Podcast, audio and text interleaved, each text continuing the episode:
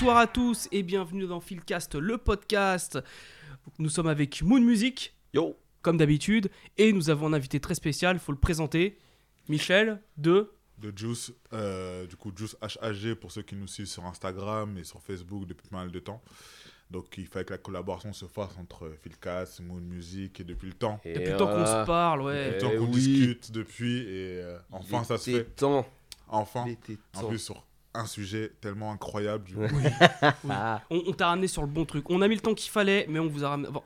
Parce que euh, je souhaite euh, faire un shout-out à Randy qui nous Ah, regarde, donc ah, la Randy. deuxième moitié de, de. Juice qui travaille malheureusement, on peut le dire. euh. Ouais, c'est ça, donc, exactement, ouais. Voilà, du coup, euh, il taffe de nuit, donc forcément, il est voulu venir. En plus, du coup, il habite à côté, en plus, c'est ça le pire. Ouais, c'est vrai qu'il pas loin. Ah, putain. Voilà, et donc voilà. Ok. Eh ben, on va commencer avec euh, les sons de la semaine. Et bien évidemment, je n'ai rien préparé. Alors, dans le chat, dites-moi si, si vous êtes là. Alors, euh, pour ceux qui viennent de nous rejoindre, rejoignez-nous sur les réseaux sociaux. Ça s'affiche juste là. Non, ça s'affiche pas. Ah là, ça s'affiche. Voilà, c'est bien. Euh, Rejoignez-nous sur les réseaux sociaux, donc euh, sur Twitter, sur Instagram, sur Facebook. Vous pouvez nous écouter en podcast, donc en podcast sur Apple Podcast, sur Spotify, sur Deezer, etc. En tout cas, sur la plateforme de streaming préférée. On va commencer avec le premier son de la semaine qui a été choisi par Michel. Et on va s'écouter. River Thames, hard to think outside the box when you're stuck in the ends. I had dreams of many things as a young and I was 14 when the streets offered tough loving. Older brother went to jail, daddy weren't around. No choice now but to be. Alors, on vient de s'écouter Little Q de Little Sims. Donc un album qui est sorti euh, en septembre du coup, en même temps, le même jour que CLB du coup, euh, Certified Euh, Loverboy. Ouais. Et ceux qui n'ont pas écouté celui-là, justement écou- écouté euh, Little Sims, je pense que ceux qui n'ont pas écouté devraient vraiment le faire. Oui. Ça vient du coup, ça vient du coup du Royaume-Uni du coup, c'est c'est UK je crois. Et euh, du coup, ça sort un album vraiment incroyable et ça vaut vraiment vraiment le détour. Vraiment, allez-y pour ceux qui ne l'ont pas encore fait et qui n'ont pas eu le temps. Mais ça vaut vraiment le détour en 2021. En tout cas, il est classé parmi les meilleurs albums de 2021 déjà. Là. Déjà Ouais. Clairement. Ouais, clairement, clairement, moi aussi. euh, et en plus, on est dans une vague un peu chill, tu vois. Là, on Ouais. respire un petit peu à côté de toute la drill qu'on nous sert. euh. Ouais, c'est- ça, c'est cool. C'est sorti au moment de la hype avec Donda, avec Certified Lover Boy. Ouais, Et du euh, coup, elle sort ça et du coup, tu dis ah ouais. Mais je trouve que ça lui a pas fait le long, moi, parce que moi, j'ai vu beaucoup cet album. Mais justement, en euh, fait, je pense qu'il y a beaucoup de gens en fait, qui n'aiment pas forcément Drake. Donc, du coup, eux, ils sont partis écouter Little Sims, du coup. Et euh, je pense que ça a saoulé tout le monde, à moins la hype entre les deux. Je On en crois parle ça pendant hein. un ou deux mois. au bout d'un Clairement. On l'a vaguement évoqué avec euh, Alberto et Greg. euh, Ouais, mais viens, viens on parle plus jusqu'à la fin de l'année, on parle plus de Drake et Kanye, j'en ai marre. Ouais, ouais, ouais. Ouais, Kanye et Drake, c'est bon. Allez, hein, on va passer avec ton, ton son de la semaine.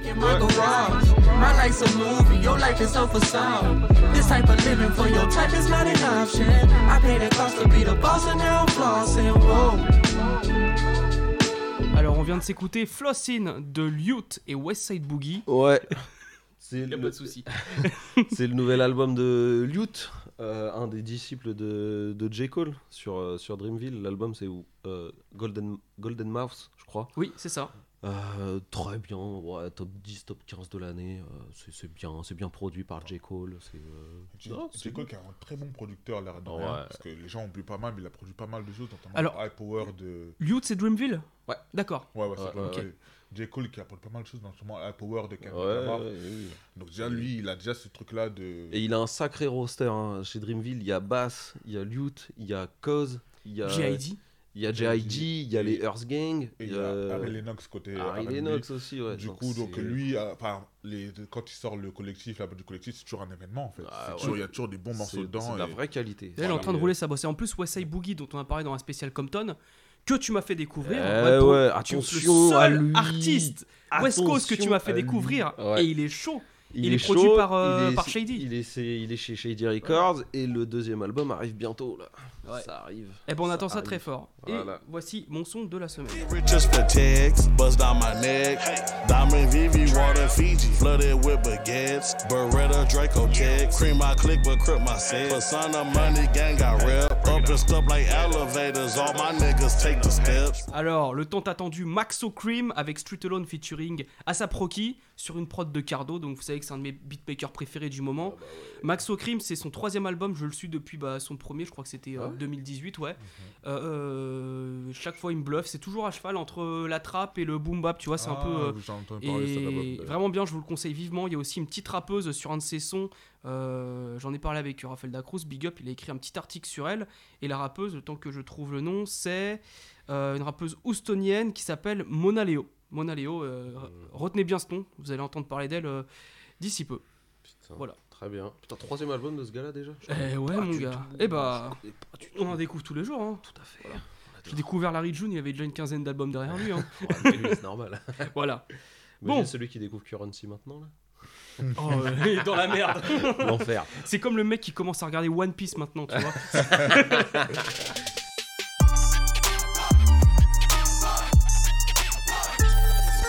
Brooklyn est le borough le plus peuplé de la grosse pomme, comptant presque 2 600 000 habitants, soit plus que Paris intramuros.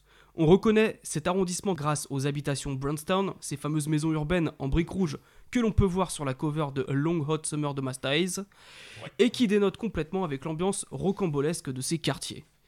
Et des quartiers à Brooklyn, il y en a plein. Bedford-Stuyvesant, que l'on appellera euh, Bed-Stew tout au long de l'émission, Bushwick, Brownsville, Flatbush, Park Slope, Clinton Hill, etc. Brooklyn est connu pour son équipe de basket, les Brooklyn Nets.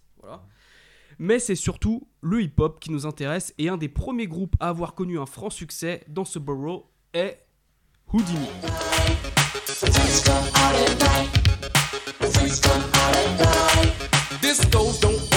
After dark, and it ain't till 12 till the party really starts. And I always had to be home by 10, right before. Alors, apparemment, ça fait ricaner Simon. T'as vu la vieille talkbox qu'il y avait ou pas? Alors, la talkbox, c'est très bien. Le vieux, le vieux robot là, c'était R2D2. On ne juge pas. Euh, petite pensée à Ecstasy d'ailleurs qui nous a quitté cette année. Euh, donc Houdini pour moi c'est un, un- un groupe euh, légendaire. C'est limite à cheval entre la funk et, euh, et le rap. Mais du coup, Voilà. je pense que Houdini, ce que j'ai vu, c'est comme le premier, un des premiers groupes justement hip-hop qui a mélangé comme le R&B dedans. En fait, quand vous écoutez Houdini, Exactement. tu écoutes Friends par exemple, le refrain il chantait vraiment, tu vois. Ça a été repris par tout le monde dans le rap. Bah, euh, Nate Dogg, Friends. Tu vois, ouais, Euh, voilà, c'est un voilà. des morceaux les plus, les plus repris. Je sais que Friends, c'est un des morceaux les plus repris. Et euh, eux, ils mélangeaient quand même carrément le hip-hop et le, et le R&B.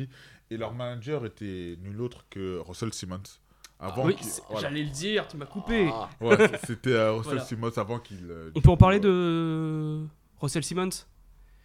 Bah oui. Je l'ai- Ouais, euh, si, si, si, tu- Non, non, ça va. Moi, tu- Bah, en fait, c'est le grand frère de, de Rev Run, donc Ouais. euh, du groupe Run DMC. Et Russell Simmons est surtout connu pour, euh, pour avoir, euh, donc du coup, managé Run DMC et Houdini, mais surtout pour avoir fondé le label immense qu'est Def Jam. Voilà, Voilà. exactement. Donc du coup voilà et euh, comme anecdote aussi par rapport à Houdini, c'est aussi Magic euh, Magic Swan je crois, ça a été le premier le premier morceau de rap à avoir son clip officiel en fait. Ça a été Ah un, ouais? un, un des premiers ou le premier, je sais que c'est en 82 du coup, ça a été peut-être sorti en même temps peut-être juste avant un peu ce message de euh, Comme Master Flash. Grand Ouais, Master Grand Flash, Master parce que du coup, Grand Master Flash, ce message a un clip du coup officiel, mais je crois que c'est sorti juste un peu avant. Et si vous regardez un peu sur internet, je crois que c'est l'un des premiers ou le premier à avoir eu un clip du coup euh, en 1982 du coup. Quand on parle de morceaux 100% Ah bah oui, rap, bah, bien évidemment. 182.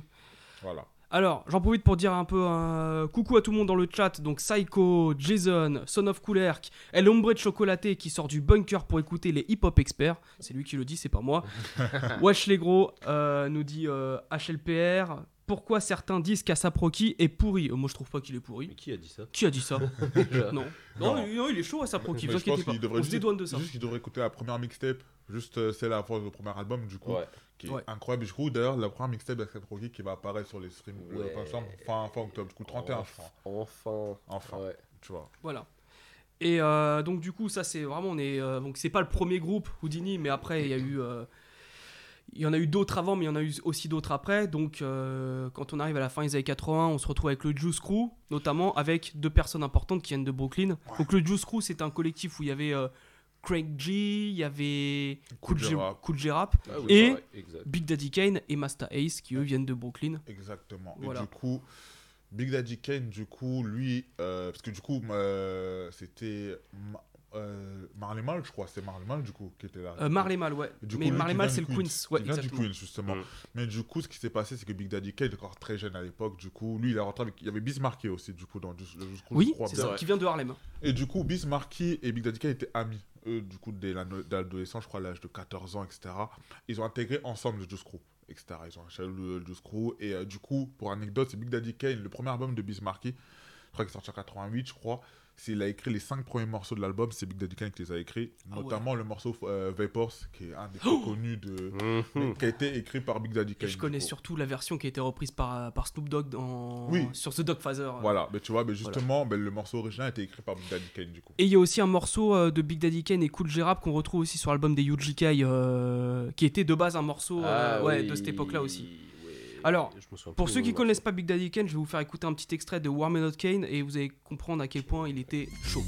Come, get some, you little bum. I take the cake, but you can't get a crumb from the poetic, authentic, superior, ultimate, and all that good shit.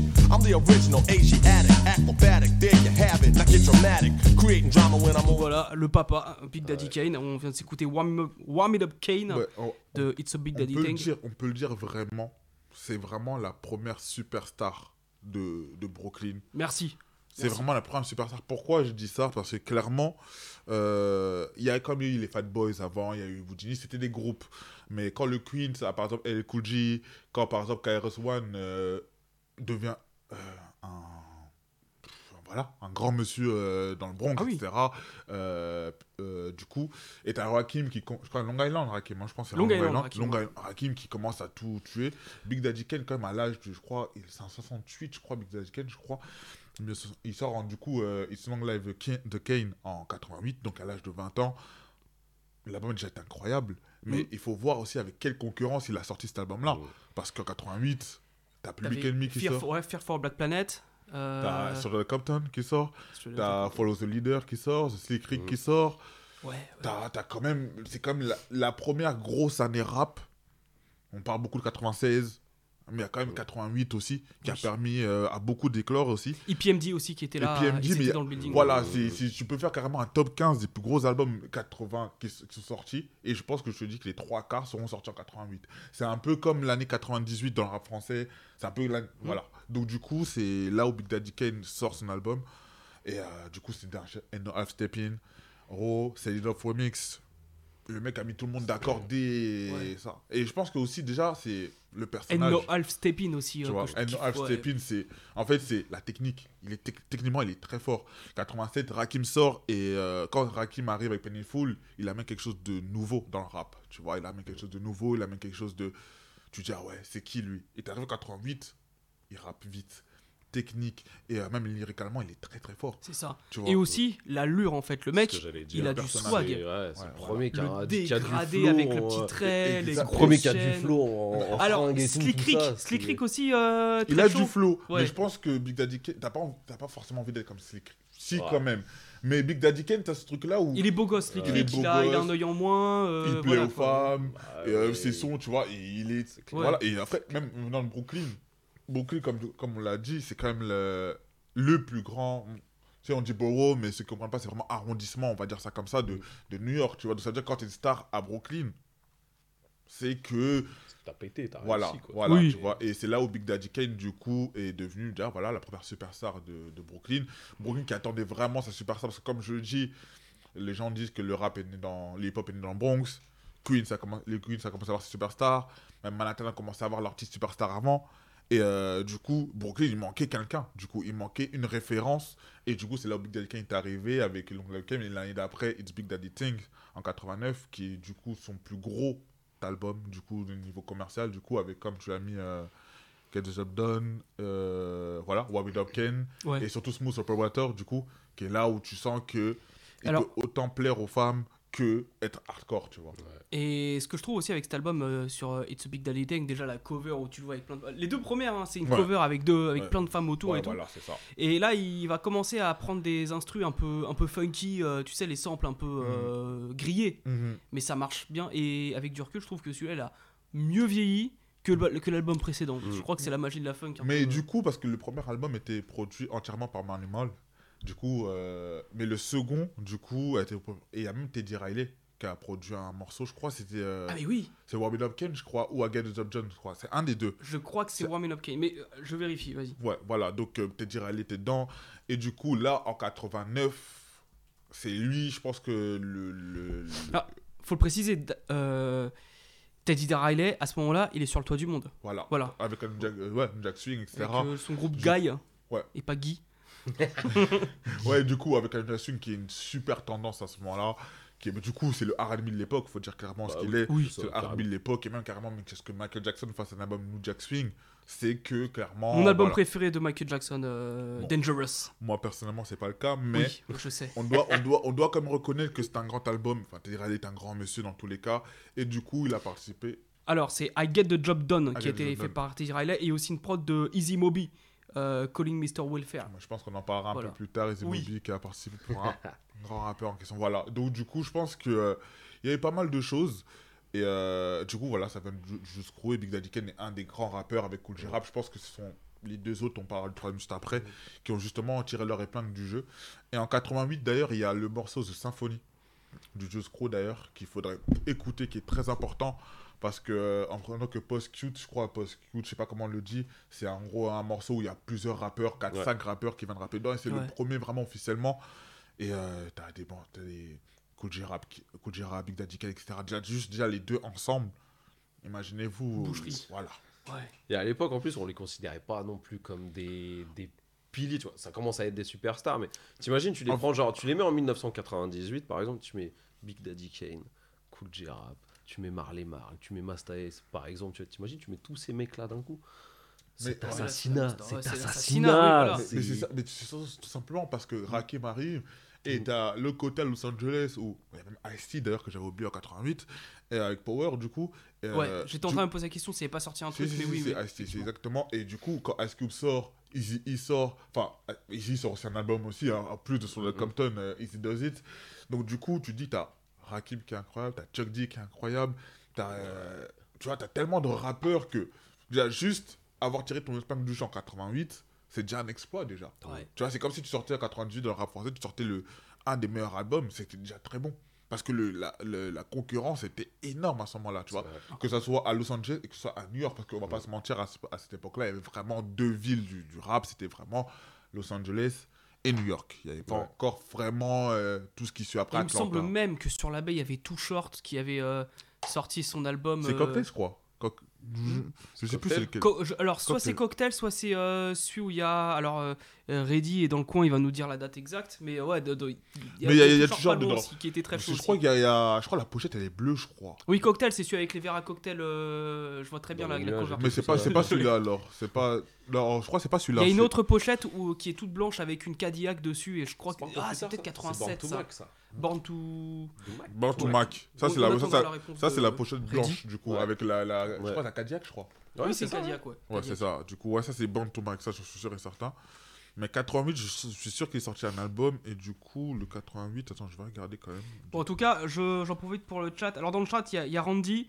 Salut les gars, trop dégoûté de pas être là une autre fois, mais bien sûr qu'il y aura une autre fois. En plus, t'habites pas loin, donc euh, t'es t'es le bienvenu. Voilà. Euh, donc, euh, je dis bonsoir à, à Reddy, euh, je dis bonsoir à Ricardo, Ouais. Ricardo, Ah, Ricardo, Ricardo, Brody, Ouais, Ricardo. le fameux. Rakim a inventé la grammaire du rap Ouais. avec les multisyllabiques, les rimes Ouais. internes. Voilà, ça au moins Ouais. c'est dit. C'est ce que j'allais dire, c'est dommage qu'on donne pas, je pense, ces fleurs à Big Daddy Kane parce que tout le monde s'est inspiré de Rakim, mine de rien. Sans Rakim, il n'y a pas Nas, il n'y a pas Biggie, il n'y a pas tout le reste. Et je pense Je suis pas oublie- totalement d'accord Ah, Moi, avec je trouve qu'on oublie un peu trop vite Euh, euh, Kane. Non, parce que Kane, il est, il est très très cité dans le rap US. Il est r- très cité. les Regarde gens- French gens- Montana, gens- French Montana, il fait pas un son sans parler de Big Daddy Kane. Bon, bah, super. Non, après, non, après, je pense, non. Après, je pense que Rakim, le truc, c'est que tu sors Painful, t'enchaînes avec Follow the Leader, et après, on t'appelle le God MC. Ah, le God Voilà. MC. Ouais. Le God MC, c'est genre, c'est pas rien, tu vois. Et du coup, en fait, là où euh, même les rappeurs d'avant, ça- du coup, dès qu'ils ont entendu Rakim rapper, ils ont changé leur manière de rapper. Du coup, je pense que KRS One ne rappait pas pareil avant et après Painful, tu vois. Je pense qu'il y a une différence. Et Koudji, c'était pareil. Oui. Tu vois. Et on était dans un rap où ça gueulait un peu avant. Et Rakim est arrivé. Il est arrivé, flow il a beaucoup dit, plus eh, lent, beaucoup plus calme quand beaucoup plus grammatical. Oui, bah oui, voilà. Mais du coup, quand t'écoutes déjà I No Joke, Ouais. Tu no joke. tu fais- tu fais- c'est- trop. Franchement, faut dire, c'est trop. Même dans le clip, il est stylé, il a mille chaînes en or, il a Mais- un super dégradé. euh, Du coup, autre parenthèse, du coup, pour l'anecdote, c'est- je crois que c'était un des, euh, un des rappeurs préférés de 50 Cent aussi. Du coup, vu qu'il ouais, voilà, parce euh, qui dit- ça? Rakim. Big- Ah non, Rakim. C'était oui. Rakim parce qu'il le dit dans I Hate Love It, je crois. Euh, je crois que son un des morceaux c'était Ma Melody du coup. Ah, c'est possible, ouais. Il je le crois, dit, ouais. quand- écoutez bien le, le premier couplet, enfin le couplet de 50 Cent dans Head Love It, tu vois, il le dit direct dès le début, tu vois. Mais par- pour dire Rakim, c'est franchement, tu veux rapper comme Rakim, mais tu veux être comme Big Daddy Kane. Ouais. Tu vois ce que je veux dire? C'est ça en fait, du coup. Et euh, comme on en parlait tout à l'heure en plus, le mec a quand même fait des photos assez osées comme avec Madonna. Oui, oui.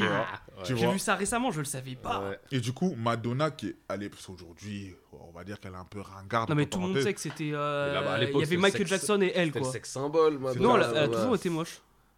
Ah, tu- on, peut, on peut la trouver. on, peut, on peut la trouver moche, chacun ses goûts. C'était Bah, quand, même le... charme. C'était quand même le sexe symbole C'était l'époque. c'est bon de l'époque. Je crois que Tupac sait très bien de quoi, de quoi on parle. Ah, Tupac. Tu vois. Et Il nous mais en regarde, tout cas, voilà. Donc lui, bah, il y avait Naomi Campbell. Déjà, tu fais des photos avec Naomi Campbell. Bah, tu vois, moi je Et- mets Naomi Campbell devant Madonna. hein. Mais Euh, voilà, mais sauf que hein, Naomi euh, Campbell, déjà qui était l'ex de, de Mike Tyson, qui vient lui-même de Brooklyn d'ailleurs, lui-même entre parenthèses.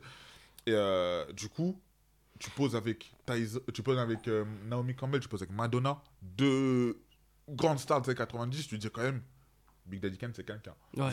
Malheureusement, sa, sa carrière des années 90, au début, ces deux albums des années 90 n'ont pas été bons. Il est revenu après aux sources un peu après.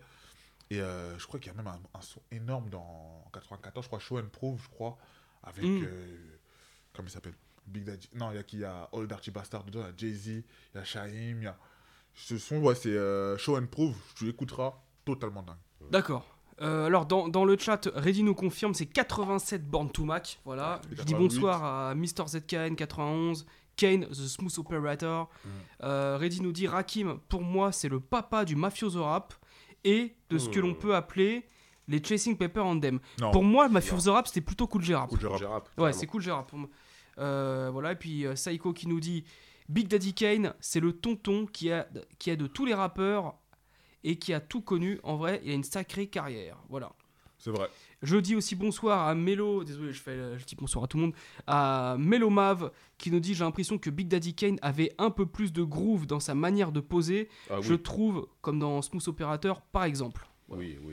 Là, j'ai lâché un big up à, à Melomavs parce que du coup, c'est un gars à moi. Ah, Et euh, du coup, et, euh, ouais, il avait du groove. Et c'est ça, en fait. C'était beau- un peu, je pense un peu plus mélodieux. Du coup, que parfois celui de, de, de Tête de Rakim, qui était beaucoup plus euh, Mhm. dur. Et euh, quand on dit justement qu'il a dit qu'il a pas mal connu, parce qu'il se retrouve quand même dans la même dans le. Dans le même posthume de Big L, du coup. Euh, The Big Picture en 2000, il y a quand même un son avec, avec Big Daddy Kane, je crois, c'est Oui. The, The Enemy, je crois, je me si je souviens me pas. plus, mais je Je sais crois que que c'est The Enemy, je sais plus. Non, Platinum Plus. C'est Platinum Plus. Voilà, c'est Platinum Plus, etc. Et euh, du coup, c'est vrai que Big Daddy Kane a pas mal connu les 90s, même s'ils ont connu un succès très différent des, des 80s. Mais du coup, juste son prime, fin années 88, fin années 80, années 80 c'est déjà juste incroyable. Et je pense que pour ceux qui n'ont pas écouté ou qui auront écouté depuis longtemps, allez réécouter ces deux premiers albums. Vraiment. Oui, clairement, Vraiment. les deux premiers albums, Voilà. c'est ceux que je conseille à tout le monde. Voilà. Ensuite, on va passer euh, à la... au prochain chapitre avec ce monsieur. Turn himself in, he had to do a bid. A one to three, he be home the end of 93. I'm ready to get this paper, G. You with me? Motherfucking right. My pockets looking kinda tight. And I'm stressed, yo. Alors, c'est Rick Ross. Non, je rigole. C'est- c'est The Notorious Big, Gimme the Loot. Euh, Euh, alors, ouais. Question très simple. Voilà, alors Biggie, ouais, on en a. Là, et Il y a, un derrière. là, voilà, j'ai mis Life After Death. Là, t'as Ready to Born Die. Again et, et Born Ready Again. Die. Born Again euh, sous-côté comme album, euh, Ouais. comme album posthume. Alors, la, la question est très simple. Biggie, le nouveau King of New York, comment a-t-il assis sa souveraineté avec un seul album? Parce que en 94, il arrive avec un album, il met tout le monde d'accord. Mais en fait, déjà, je pense qu'il faut se remettre un peu dans le contexte. Euh, en- faut se remettre, on va dire, on va repartir de 92. Et quand l'album avec le cannabis sort, je pense que vous savez duquel je parle, le 15 Ah, oui. décembre 92, The Chronic sort. Bien sûr. C'est un tremblement de terre. Du coup, ça veut dire que le hip-hop, il est totalement à Los Angeles. Ouais. Tu vois, il n'y a plus de superstars à, à- à New York, il n'y a, plus- il y a plus personne. Mm, mm, Vraiment, il faut dire la vérité, il n'y a plus personne. 93, Snoop sort. Doggy Ouais. Style. Il fait quasiment 830 000 euh, ventes, euh, du coup, dès la première semaine. Pour un rappeur, c'est incroyable. Et après, 93, la même année, bah, t'as le Wu-Tang, mais ça reste toujours très Le underground en le, fait. le- voilà, le Wu-Tang, c'est là où c'est eux qui ont commencé à sonner le début de la révolte, si tu veux. Ils ont Mm. vraiment commencé à sonner le début de la révolte. Clairement. Tu vois ce que je veux dire ou pas? Et euh, du coup, pendant ce temps-là, où tout se faisait, il y en avait un. Du coup, en... du coup Big, je crois, je pense qu'on le voit aussi dans le film Notorious, tu vois, c'est un peu dit quand même. Il sort de prison en 90 et il se dit, bon, vas-y, il faut que je commence à rapper pour m'en sortir un peu, tu vois. Mais Mm. lui, il ne croit pas vraiment. Tu vois, l'histoire, c'est un peu ça. Et il fait le- la démo de. euh, la démo s'appelle Microphone Murderer. Ouais. Euh, la démo est incroyable. Elle est vraiment incroyable. Mm. Et du coup, ça va être. euh, je sais plus c'est qui d'ailleurs, j'attends, je l'ai noté. Le DJ, le Big, de- de- de- Big Daddy Kane, qui va pousser le- la, la démo. Du coup, attends, je l'ai noté quelque part, du coup, je crois. Mais Alors, euh, dans le chat, il y a HLPR qui nous dit Je suis un des mecs qui. Je suis un des seuls mecs qui trouve que Biggie est supérieur que Tupac en, meilleur de en termes de rap. Non, Non, t'es pas tout seul, amigo. T'es pas T'es tout en, seul. t'es- pas en minorité, t'inquiète pas. Non, T'es- non, T'es en majorité là. C'est pro Biggie, pro Biggie. Toi, t'es Biggie ou Tupac? Ah ouais. Ah moi, personnellement. Sortez de ma maison Moi, personnellement, mais parce que moi, Randy, du Rigole. coup, euh, il est Pâques. Du coup, ça Ouais. fait qu'on a des discussions tout le temps. Non, mais Et- je suis pas de mauvaise foi. Mais du coup, en fait, en, 80, en 91, quand il fait la démo, du coup, l'ancien DJ de, de Big Daddy Kane, j'ai plus son nom d'ailleurs, euh, va pousser.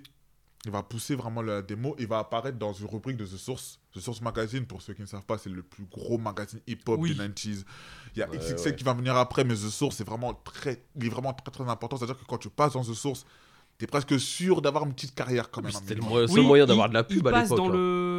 Il y, a il y a une petite chronique qui dit les, les mecs à découvrir. euh, Exactement. Voilà. C'est là où en 4 mars 92, Biggie passe dedans. Du coup, c'est là où il se fait repérer par Puff Daddy, du coup, qui est à la base chez Uptown Records. Du coup, donc il va, il va signer, etc. Mais Big, il n'est pas vraiment sûr, donc il continue à dealer. Entre temps, c'est Puff, c'est Puff Daddy qui va le faire arrêter complètement. Et euh, ce qui va se passer, c'est qu'il va, il va même faire un morceau avec AVD. Euh, Butcha, le à N-word, Evidy aussi. Le, le. N-word, c'est. Voilà. Euh, du coup, il y a Guru dedans, il y a AVG, il y a même Busta Rhymes. C'est la première collaboration entre Biggie et Busta Rhymes. C'est pas Flavor qui est sorti en 94, mais c'est celui-là. Du coup, il, a, il, a un peu, il est méconnu. Les gens ne connaissent pas beaucoup ce son. Mais euh, du coup, voilà. Et là où il va se faire un peu repérer, c'est quand il va faire les, les remixes de Mary J. Blige, du coup. Parce que dans Four- euh, What's the 411, il y a l'album qui sort, ils ont sorti une version remix. Du coup, tournée par Puff Daddy. Incroyable, tu vois, je préfère la version remix que. Oui, qui est, qui beaucoup, aussi. beaucoup plus hip-hop, du coup. Et du coup, Biggie va apparaître deux fois dedans. Ça va être dans Watch for One One et euh, Will Love Remix, du coup. Will Love, d'ailleurs, Will, euh, Will Love, entre parenthèses, a été produit par un mec des Fat Boys qui vient de New York à- avant. Encore les Fat Boys. Ouais, du Ils coup, reviennent ouais, beaucoup. voilà. hein. Ils- ouais, voilà, donc du coup, voilà. Mais, euh, du coup, quand Big rappe dedans, parce que là-bas, Watch for One One de Mara j'avait fait un succès, déjà, faut le, faut le dire. Il se fait repérer, enfin, les gens commencent à écouter, etc. Et il sort aussi le morceau Party and Bullshit. Donc, du coup, c'est un succès Quel underground. Et les gens commencent à se dire Ah ouais, on tient quelque chose. Et entre-temps, pour ceux qui, hein, pour rappel, Puffy se fait virer de Uptown Records. Mhm. Et du coup, il, il crée Bad Boy. Du coup, il y a Biggie, lui et Craig Mack. Du coup, voilà. Et euh, entre-temps, du coup, c'est là où Wu-Tang sort son al- leur, leur album. Et du coup, ça commence à être un peu. etc. En avril 94, Nas sort, du coup. Mais Nas. quasiment dans l'anonymat le plus complet quand même. hein. Nas, Ça Nas, pète il pas sort. non plus, les hein. rues de New York savent qui Ouais, est ouais. Nas. Ouais. Mais ça se finit Ça là. prend Il, est- pas, il hein. est soutenu par, le, par Main Source. Donc, euh, Il c'est il est soutenu par oui, Large mais- Professor, Ouais, t'as mais ça prend pas. Ça Mais prend en pas fait, dans si les tu dans veux, les c'est un charts. peu. Voilà. En fait, si Non, non, tu ça veux, n'a pas, c'est. ça a pas Mais marché. c'est là où Big va dire que euh, dans Kick in the Door, c'est quand il dit euh, ton règne euh, dans, au top était court comme un leprechaun, quoi. Je sais plus comment on le dit en français. Du coup, et il dit ça parce que son. Les Procon. Ouais. C'est un, un nain. Ouais, euh, voilà, un- c'est ça, voilà, ça, il ouais. le dit et même Jay-Z le reprend dans, dans Takeover du coup. Parce que du coup, il dit ça parce que euh, Nas, du coup, il a régné sur New York en vrai de avril à la sortie de Ready to Die en septembre, en Mm. fait, tu vois. Et euh, du coup, en fait, Nas et Wu-Tang, ils n'avaient pas la recette. Du coup, du, pourquoi ça marchait Du coup, parce que. Ils avaient que des, que des morceaux underground, ils n'avaient pas de morceaux radio en fait. Bah Il n'y avait dire- pas de Juicy, il n'y avait pas de Big Papa. par c'est exemple, Non. Ilmatic, euh, dans Ilmatic, New York State of Mind, qui est le morceau le plus connu, n'est même pas un single. Tu vois ce que je veux Non. dire ou pas? Ouais. C'est dingue, tu vois. Et même. euh, voilà, donc du coup, euh, et c'est là où même Puff Daddy commence à dire à Biggie de, de rapper sur Juicy. Lui, de base, il était complètement caté. Il, il- il voulait pas. Lui, en fait, son album, elle ressemblait à Nas. Tu vois ce que je veux dire ou Oui, pas? clairement. Et euh, la hype de Biggie commence à monter et s'accentue encore plus quand le remix de Flavor in the Air sort. Ouais. Et là, Oh là là. là, et Parce que déjà, Not déjà- from Houston, but I rap a lot. Voilà.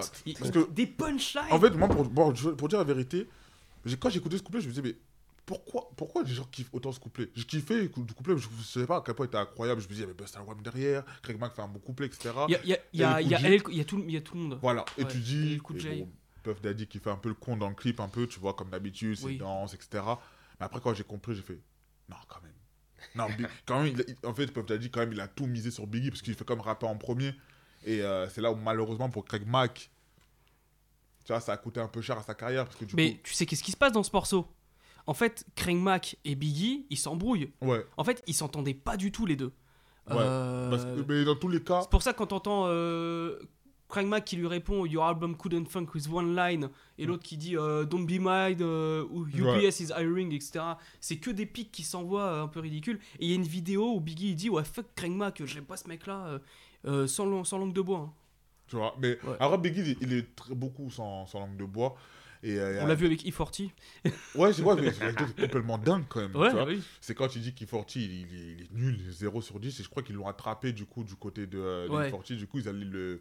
Bah, du coup ils allaient tuer Biggie en fait, les fans de E40 allaient le C'est tuer. E40 qui a ramené un gang et E40 il a dû venir sur place pour dire non, non, le shootez En fait, pas, il le a même pas quoi. ramené, en fait du coup, c'est qu'en fait quand ils ont vu le, le magazine, parce que je crois que c'est même au Canada qu'il est sorti du coup. Il est sorti, le magazine disant que ouais, E40, franchement j'aime Oui, pas c'était 0. au Canada. Voilà, et euh, du coup... Quand Biggie est parti sur la, sur, la, sur la West, etc., parce que lui, il allait comme ça, et du coup, ils l'ont attrapé. Je crois, je sais plus avec qui il était, ils l'ont attrapé, et du coup, ils étaient en train de le menacer de mort. Et ils ont appelé E40, ils ont dit qu'est-ce qu'on fait? On le tue, on le tue pas? Et c'est E40 qui a calmé les choses. Oui, voilà. Et depuis, ils ont des relations, on va pas dire que ce sont les meilleurs amis du monde, mais voilà, ça se respecte. Voilà. mais pour revenir en 94, quand Ready to Die sort, déjà, il y a Juicy qui sort déjà en premier. Le premier single, c'est Juicy qui sort en août 94. Et il y a la phase B qui est Unbelievable. Et euh, d'ailleurs, c'est Biggie qui a quasiment supplié DJ Premier d'avoir ce, cette prod c'est surtout que Juicy, bah, au début, il le voulait pas, mais c'est vrai que quand j'ai ré- j'ai réécouté Ready to Die cette semaine, Mhm. mais il a rien à faire là ce morceau. Enfin, il, il, il dénote complètement Exact. avec. en euh, fait, en fait, il faut, faut que les gens comprennent. Parce que les gens ne comprennent pas, c'est que, en fait, si tu veux, Ready to Die est un album hardcore. Mm. Ah, bah, clairement. Et euh, Biggie, enfin euh, Juicy et Big Papa, c'est juste des paillettes qui viennent juste en- embellir un peu l'album. Tu écoutes euh, Warning, euh, Give Me the Loot, tu écoutes Every Struggle. Suicidal Thoughts. Euh, c'est- c'est complètement dingue en fait, mais il faut comprendre que Ready to Die, là où, où Puff Daddy a été très intelligent, il a donné ce que les gens voulaient entendre avec deux singles. Il a laissé 15 morceaux où c'est totalement que du rap. Et c'est très intelligent. Voilà, mais du coup, je pense que, je pense que sans Puff, Biggie n'aurait pas eu cette carrière-là. Du coup, Bon, c'est sûr, oui. Et, euh, évidemment. du coup l'histoire avec Unbelievable, je pense que c'était. Déjà, s'il n'y avait pas Puff, il serait pas mort. Je pense aussi, mais là, on se refait des histoires Voilà. tellement. Voilà. Oui. Mais du coup, en fait, c'est. Il fallait. quand- Parce qu'en fait, il savait très bien que son single allait être euh, Juicy, du coup. Mais le problème, c'est que si tu fais Juicy, il faut quand même plaire aussi au public qui est le tien, c'est-à-dire la rue. Donc, du coup, il cherchait un morceau aussi pour, du coup, la phase B, du coup, de, du single. Et c'était Unbelievable, du coup, parce que il est parti voir DJ Premier, DJ Premier qui était très occupé à l'époque, parce que du coup, il y avait l'album de euh, Ar- Arto Earn qui sortait en 94, de Gangstar. De Gangstar. Et ce Jeru de Damajak aussi qui est sorti en 94. il était à son prime avec Jero de Voilà, Ouais, c'est ça. 94 aussi. C'est ça. Et du coup, il était très demandé. Et du coup, j'ai premier disait qu'il était occupé, mais il a dit Je t'en supplie, etc. ça. Et du coup, euh, ils ont passé la journée au studio. Et euh, après, à la fin, donc Biggie, il n'avait pas commencé à rapper. Et DJ Premier, il dit C'est bon, je m'en vais, tu vois, etc. Biggie, non, il dit C'est bon, je suis prêt. Et il commence avec Unbelievable. Je crois que l'anecdote est sur YouTube. DJ Premier a commencé à faire des vidéos, je crois, sur sa Ouais. chaîne. Ouais, voilà, où euh, il prend ses plus gros classiques, du coup, il explique comment ça s'est fait, etc. Ouais. Et du coup, il y a Unbelievable dedans. Et du coup, je conseille aux gens de regarder, c'est pas mal intéressant. Il y a pas mal de choses. Ok. Donc voilà, donc Roy Judah il sort en 94, c'est un succès. C'est un succès monstre. Il faut comprendre que c'est un Ah, ouais. succès monstre. C'est la. Et aussi, euh, quelqu'un le soulève dans le chat, et on l'a évoqué rapidement avant, Easy Bobby. Easy Moby, etc. Travail d'Easy Bobby Euh, dessus. Voilà, euh, euh, voilà, il y a beaucoup, voilà, c'est ça. Et euh, du coup, même carrément, ce Toast, je crois, c'est un. Je crois qu'il s'est inspiré du coup de Scarface déjà, parce que du coup, le premier album de Scarface, Mr. Scarface Back, je crois qu'à la fin, lui aussi, il meurt. Je crois qu'il est I'm Dead. euh, oui, mais ça m'étonne pas, il est complètement suicidaire. Voilà, I'm euh. Dead et Ice Cube aussi dans Lethal Injection. Je Mhm. vois le Oui, l'outro. oui, du oui, coup, il se exact, prend le. Du ouais. coup, ouais, voilà. Bah, L'injection voilà, létale. L'injection, voilà. Donc, il s'est inspiré comme de ça. Et la pochette de enfin, la pochette de l'album, du coup, euh, du coup, l'enfant, et forcément, beaucoup de gens pensent à la même chose, du coup, c'est-il inspiré de Nas ou pas? Bah, c'est là-dessus que Rayquan, euh, Rayquan, dans la outro de sur Only Been for Cuban Links, il a une discussion téléphonique avec Ghostface. Il fait Eh, t'as vu l'autre Il a. Il a il Ouais, peut-être c'est dans, c'est dans l'interlude. C'est euh, C'est dans un interlude. Shark Beaters, je crois. Exactement. Beaters, ouais, je je crois que c'est- oh, putain, t'as t'as une bonne mémoire. Ouais, chaque Beaters, du coup, parce que du coup, Le problème avec ça, c'était que dans l'album il y a un seul featuring. Et- Method Man. C'est Method Man, Ouais, hein. Mais le problème de ça, c'est que le, le Wu-Tang n'aimait pas Biggie. Il faut savoir qu'à l'époque, Raekwon et Ghostface n'étaient pas pro Biggie. Pourquoi? Parce qu'ils le trouvaient assez commercial, assez... Arrogant. Ouais, voilà. Bah, il était n'aimaient arrogant. hein. n'aimaient pas, pas forcément le truc. Et quand ils ont fait ce feat avec Method Man, enfin Biggie et Method Man, du coup, ils sont un peu chamaillés, un peu, on va pas dire embrouillés, parce que vraiment, c'est voilà, pas grand chose. Et du coup, sachant que RZD, du coup, fait aussi un, une prod aussi pour Biggie dans l'After Days. Mais voilà, faut comprendre que Method Man, on peut le dire quand même, a même survolé le, le morceau. Moi, je pense que je suis fan de Biggie, mais Method Man a sorti quelque chose de très très incroyable. Mais le meilleur couplet pour moi appart- appartient à Biggie, je pense son deuxième couplet, où il finit euh, la commande de Rap Phenomenon Plus. Quand il finit comme ça, je fais Ouais, c'est trop. En fait, c'est trop. Mais en fait, je lui dis, en fait, c'est le. Tu sais, carrément, t'as un seul featuring, tu le retiens. Tu sais que c'est un seul featuring, tu le retiens et tu te dis, c'est dingue. Et pour comprendre pourquoi Ready to Die est un classique, c'est que déjà, Biggie, c'est un merveilleux storyteller. Déjà pour commencer, Mm. quand vous écoutez Warning, et de la tension. ouais, warning. Warning et Give a- Me the Loot. Il y a même un clip, pour ceux qui ont un peu de mal à- avec euh, l'anglais, regardez le clip, ils illustrent bien euh, ce qui se passe. Exactement, en fait, Ouais. je pense que. Il y a juste pas la scène finale dans le clip Oui. où t'entends les chiens aboyer, ça c'est dommage. T'as un point rouge sur ton front. Ouais. C'est Mais incroyable. en fait, je pense que, je pense que pour dire la vérité, je pense que l'album Ready to Die, il aurait pu même pu faire un clip entier. Parce qu'en fait, l'album Ready to Die, tu peux le visualiser du début à la fin. Tu vois ce que je veux dire ou pas? Tu sens que l'album, vraiment, il était bien travaillé. Tu sens que voilà, un formidable storyteller. On va le voir aussi dans l'After Days aussi. Euh, du coup, voilà. Et euh, du coup, il a ce côté un peu, des fois drôle, soit l'humour, etc. Mais il est très complet. Et je retiens surtout cette punchline horrible sur euh, Me on My, non, euh, Me on My Me Beach, on- ouais. Me on My Beach où il dit I suck on your daddy's dick. Ouais, so en good. gros, Ouais. t'es tellement bonne que je pourrais sucer ton père, tu vois. Mais- c'est mais- et, et ça, et ça passe, ça passe que dans les années 90. Aujourd'hui, sur Twitter, tu te fais fumer par ça. C'est sûr. Et je comprends toujours pas ce que Biggie a voulu dire dedans. Oh, si vous voulez, si vous êtes amateur de punchline comme ça, écoutez Rose de 5-9. Voilà. Voilà. Mais en tout cas, voilà. C'est là où Biggie, du coup, euh, il devient euh, disque d'or très rapidement. Disque de platine très rapidement, double, double disque de platine. Et du coup, ce qu'ils vont faire d'intelligent, c'est qu'ils vont remixer le One More Chance de l'album, qui Mhm. n'a rien à voir avec le l'original. Le remix n'ont rien à voir. Le- encore, l'original est très, très, très rugueux, très hardcore, etc. Mais le remix, il est bien mielleux, bien RB, etc. Et du coup, carrément, c'était tellement un, un succès. Je pense que si vous avez regardé Hop, une Smoke Tour, quand Dre et Snoop rendent hommage à Biggie, c'est Mhm. ce son qui est utilisé. Ouais, coup. c'est vrai en plus. Et ouais. c'est la première fois quand j'avais j'avais Smoke Tour, je me dis pourquoi ils utilisent ce son? Il y a tellement mieux, tu vois. Moi personnellement, je trouve qu'il y a tellement mieux. Je pense qu'ils auraient pu utiliser Juicy, Hypnotize, Mon Monument Problème, mais c'est ce son-là qui est utilisé. Et donc, du coup, en 95, faut savoir qu'il sort pas d'album, mais Biggie est partout. Ouais. Il est partout. Aux Il y The a- Source Awards déjà. Il y a- mais il n'y a pas le Junior Mafia qui. Il y a Genre Mafia, mais en fait, le truc, c'est que. Je pense que les gens oublient par rapport à avant, mais les singles, du coup, c'est pas pareil qu'aujourd'hui. Aujourd'hui, tu écoutes tout d'un coup. Mais avant, par exemple, euh, Big Papa, c'est un single qui sort en 95. One More Chance, c'est un single qui sort en 95. C'est-à-dire que l'album, en fait, continue de tourner quand même, tu vois. Et euh, l'air de en plus, Biggie, pour l'anecdote, Biggie, quand même, donnait son album dans les rues de Brooklyn, normal, comme si de rien n'était. Et ça a été dit par Busta Rhymes, tu vois. Il donnait son album comme ça. Ceux qui avaient le qui avait la, la main de contrarier un peu Puff Daddy, du coup, lui, qui voit l'argent partout. Ah oui. Et euh, du coup, comme single, il y avait des gros singles comme, euh, du coup, euh, Big Papa, t'avais One Chance Remix, t'avais aussi Can't You See, remix de, Ouais. euh, du coup, de Euh, Total, le groupe Total. de- de oui, c'est. Total, c'est Total, ouais. exact. Et t'as aussi. Players Anthem et Get Money de, euh, de, euh, De Junior Mafia, ouais. ou qui va révéler aussi la rappeuse Lil Kim, du coup. Ah là là. Parce que du coup, euh, même Lil Kim qui est énorme dans Get Money, d'ailleurs, faut le rappeler, Ouais. parce qu'on a bien parlé de Biggie, voilà, etc. Et là, on va arriver. pas dérouiller, hein. Voilà. Et là, on va arriver, justement, le premier King de New York, enfin, t'as dit King de New York, c'est en 95. Du coup, les Source Awards. Où, euh, parce que les gens, en fait, je pense que quand on parle de Source Awards, on parle beaucoup de, par exemple, Outcast, qui se font un peu humilier quand même à, à New York. On parle de la phrase incroyable de, de Suge Knight, la réaction de Snoop quand euh, il se Ouais. fait, voilà, etc. Ouais. Mais DJ Quick aussi avec son bandana rouge qui va euh, Qui comme- MC8. Ouais, voilà, il s'est on- passé plein de choses. il s'est passé. Le Wu-Tang, ils étaient dans le public, ils étaient habillés en ninja aussi. Mais en fait, on les, a, on, les a, on les a même pas vus. Mais oui, c'était. Ouais, Nas ouais. était là, on l'a même pas vu. C'est- c'est Parce ça que moi, quand je regarde, je, n'ai même pas vu Nas en fait. tu Non, non. vois. Et en fait, le truc, c'est que Nas, le problème, c'est qu'il il s'est senti humilié. Pourquoi? Parce que Biggie a tout raflé. Il gagne euh, Live Performer, Lyricist of the Year, New Artist of the Year, il gagne surtout, le plus important, Album of the Year. Alors c'est- que au final, avec du recul, si on doit retenir un album de 94, c'est Ilmatic. T'as fait un sondage il y a pas longtemps, les meilleurs albums année par année euh, sur Juice. Mm. 94, euh, c'est Ilmatic qui revenait le plus souvent. gagne- qui, quand même, qui est parce Ah. qu'aujourd'hui, aujourd'hui, quand même, le truc, c'est qu'avec le recul, c'est un peu comme Reasonable Doubt de Jay-Z. Les gens commencent à comprendre la valeur de l'album bien après. Ouais. Tu vois ce que je veux dire ou pas? En fait, ils ont comm- en fait, il y a beaucoup de gens qui écouté Ilmatic qu'en 96, quand It Was Written est sorti, parce que du coup, Évidemment. L'air de rien, justement, l'anecdote est que euh, quand The Source Awards, quand le coup Source Awards passe, du coup, Nas est enragé. Parce que du coup, Biggie a tout le succès et Nas est persuadé d'avoir sorti le meilleur album. Et du coup, quand vous écoutez It Was Written, l'album n'a rien à voir avec Ilmatic. Il est beaucoup plus. Voilà, il est beaucoup plus ouvert. Vous voyez les singles Through Dreams, vous voyez les, les, les prods, Mmh, If I mmh, Rule the mmh. World, vous voyez.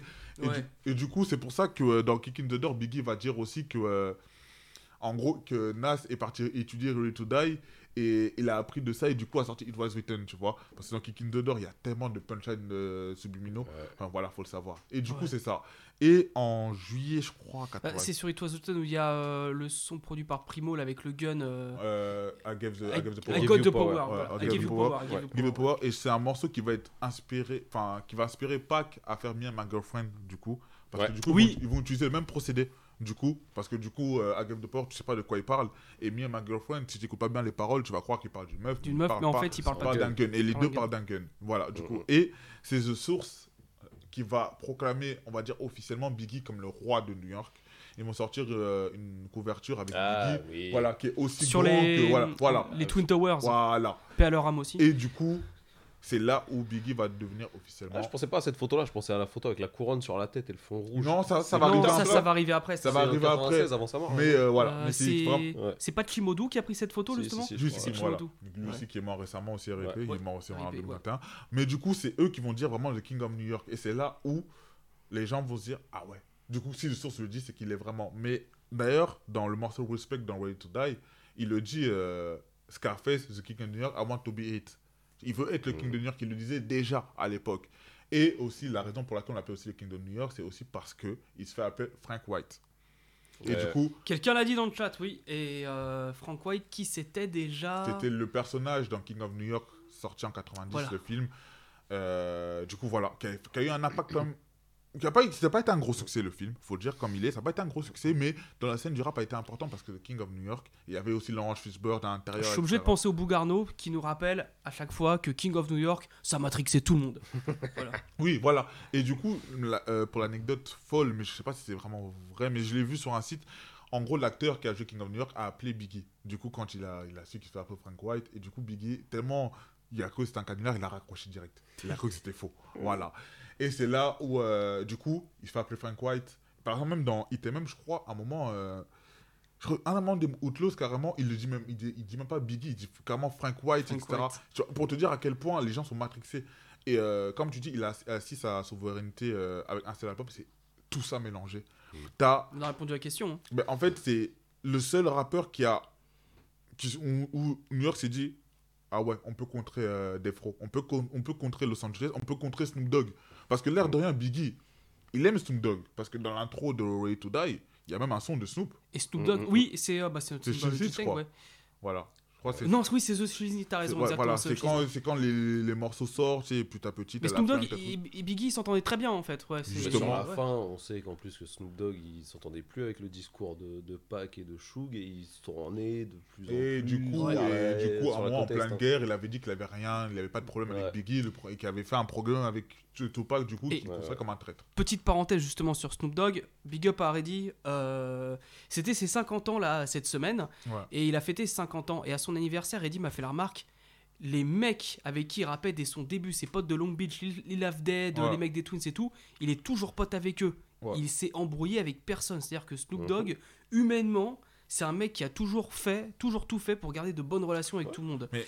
Ce qui était un peu aux antipodes de Tupac, qui lui est un peu plus euh, il, a eu belliqueux. chaud, il a quand même eu chaud au cul en passant chez nos limites et je pense qu'il a compris aussi qu'il fallait qu'il se mette bien un peu avec, euh, Voilà. avec tout Ah le oui. monde pour survivre. hein. Mais même dans, survivre, dans son avant-dernier album, il dit I'm cool with Master P, I'm cool with, uh, with Shug. Tu vois, Mhm. même avec, même avec Shug, il est Ouais. en bon terme euh, Ouais, maintenant. bah, je pense maintenant, parce qu'à un moment, je crois qu'il avait clashé aussi Suge Knight, je pense. euh, Oui, non, mais oui, mais juste après, il voulait son troisième album, il devait pas, il devait pas s'appeler euh, The Game Has to Be Sold Not to Be Told, Ouais. il devait s'appeler Fuck Fuck the Death Row ou ouais, Kill Death. Row, un truc comme ça. Ouais, voilà. On ferme la parenthèse sur Voilà. Ouais. Et du coup, Biggie, du coup, qui est, je crois qu'il y a- vont 4 millions avec euh, Ready to Die. Il faut comprendre que 4 millions, c'est énorme à l'époque. C'est 4 4 millions. platines. Voilà, c'est 4 Ouais. platines. Et tu sors en 95, enfin 94. Et c'est la renaissance de la East Coast. Et c'est très important de le noter. C'est que tu as la bonne du vous, Nas.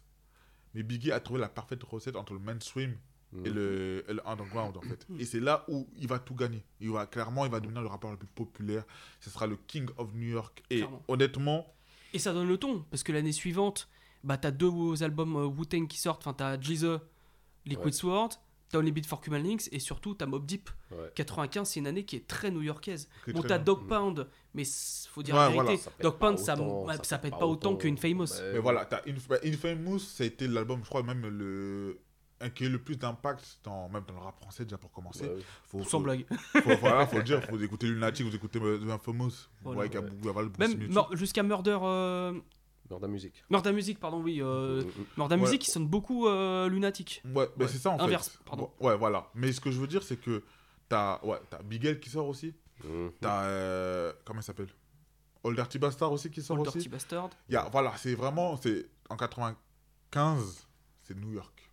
Clairement. Ouais, il donne les clés du camion à New York. euh, Ouais, voilà. Biggie, C'est là où, voilà. Et après, en 96, Alors, il y a, je pense que l'album qui confirme vraiment la renaissance, et aujourd'hui, on le considère comme un grand album, c'est l'album de Jay-Z, Mm. Reasonable Doubt, qui sort en 96. Eh ben, ça tombe bien. Voilà. C'est une très bonne transition. Allez. Yeah, yeah, hey yo, peep the style and the way the cops sweat us. The number one question is can the feds get us? I got vendettas and dice games against ass betters and niggas who pump wheels and drive jettas. Take that with ya. Hit ya, back split ya. Fuck fist fights and lame scuffles. Alors, Brooklyn Finest de Jay-Z et Notorious Big, justement, donc la passation de pouvoir euh, sur Reasonable Doubt. En off, vous disiez un truc intéressant. Ouais, et, Euh, euh, Michel parlait des feats de Biggie en 95. En 95, Biggie, il est sur l'album de Michael Michael, Jackson. Jackson. Alors, je me souviens plus du titre, c'est celui, il est C'est sur un échiquier là.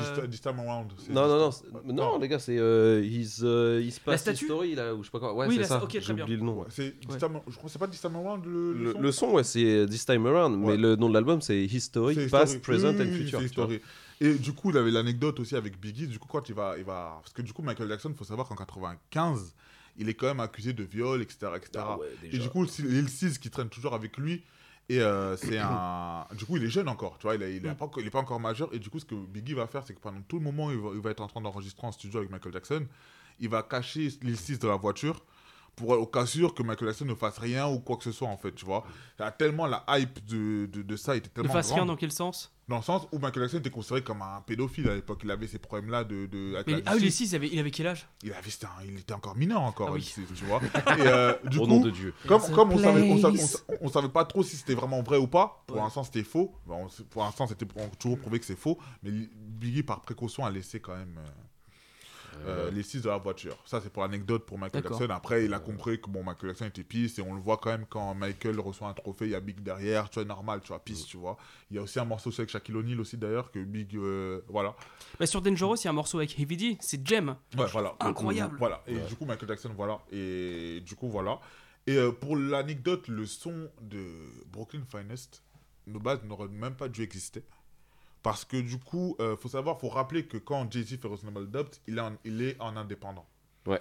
C'est-à-dire que quand tu es indépendant, c'est-à-dire que tu ne peux pas te permettre de payer euh, n'importe. Et Biggie, il faut savoir que c'est le, c'est le plus gros rappeur du moment. Mhm. 96 avec Pac aussi qui va arriver. Et euh, ça a été. Et c'était DJ Clark Kent, je crois. DJ Clark Kent qui a fait la pro- prod. Voilà. Du coup, DJ Clark Kent, qui- connaît quand même Biggie depuis assez longtemps. Et euh, du coup, en fait, accidentellement, il va écouter, Biggie va écouter la prod de Brooklyn's Finest qu'il avait pro- Mhm. qu'il a, voilà. Et il a dit, il dit, je veux être sur le son. Je veux être sur le son, je dois être sur ce son-là. Donne-le-moi. Lui me dit, enfin, Kent dit, dit, cl- dit clairement, euh, je peux pas, j'ai donné à Jay-Z. Je m'en fous, tu me trouves le truc, il faut que je sois dedans. Donc du coup, ce qu'ils vont faire, c'est que Kent va aller voir Jay-Z. Mais sauf que Big, il sera avec lui, mais il va dire Reste dans la voiture pour l'instant, t'inquiète pas, je vais gérer le bail. Il va là-bas, il va là-bas, du coup, il parle, il dit Oui, euh, voilà, euh, voilà, le son est lourd, etc. Sauf que Jay-Z avait déjà fini le son, en fait. Le son était Mm. déjà fini. Ouais. Le son, voilà, il devait même pas s'appeler Brooklyn Fanny, il devait s'appeler Normal Mr. Guy, un truc comme ça, etc. Parce qu'à un moment, il le dit aussi, il devait même pas s'appeler, voilà, il devait pas s'appeler euh, Brooklyn's Finest. Et du coup, à un moment, Clark Kent, il dit oui, ben, tu devrais inviter euh, Biggie sur le morceau. Mais le problème, c'est qu'on sait que Biggie coûte cher à l'époque. Tu fais inviter Ouais. Biggie, c'est pas, un- c'est pas un dollar. Tu vois ce que je veux dire ou pas? Et du coup, euh, Dame Dash, je crois, ne voulait pas donner un, un dollar à Puff Daddy. Oui, il voulait pas donner un, peu- un dollar à Puff Daddy, du coup. Et euh, du coup, Clark Kent, il fait genre, il sort de la pièce et il revient avec Biggie qui était dans la voiture, tu vois. Et euh, du coup, les gens ils se disent, ah ouais, ça, il faut le faire. Jay-Z était chaud et tout. Et Jay-Z et Biggie se rencontrent vraiment là. Ils se connaissaient pas avant. Et euh, c'est. Du coup, ils vont écouter la prod pendant un moment, un moment, un moment. Et il faut se rappeler. Et c'est là où Biggie a découvert que Jay-Z n'écrivait pas ses paroles. Parce que maintenant, on Il fait tout dans la tête. Ouais, voilà. Et c'est là où maintenant on dit à Biggie, t'es prêt? T'es chaud? C'est bon, on y va? Et Biggie, il voit pas Jay-Z écrire en fait. Il dit, mais comment ça, je suis prêt? Genre, il se pose la question. Ben, c'est bon, moi, Jay-Z, tout le monde sait que Jay-Z il écrit dans sa tête. et là, Biggie était impressionné de ouf. Et je pense que c'est peut-être là aussi qu'il a commencé à plus écrire ses paroles aussi. Et c'est parce qu'il faut rappeler que Biggie a toujours dit qu'il était impressionné par Jay-Z.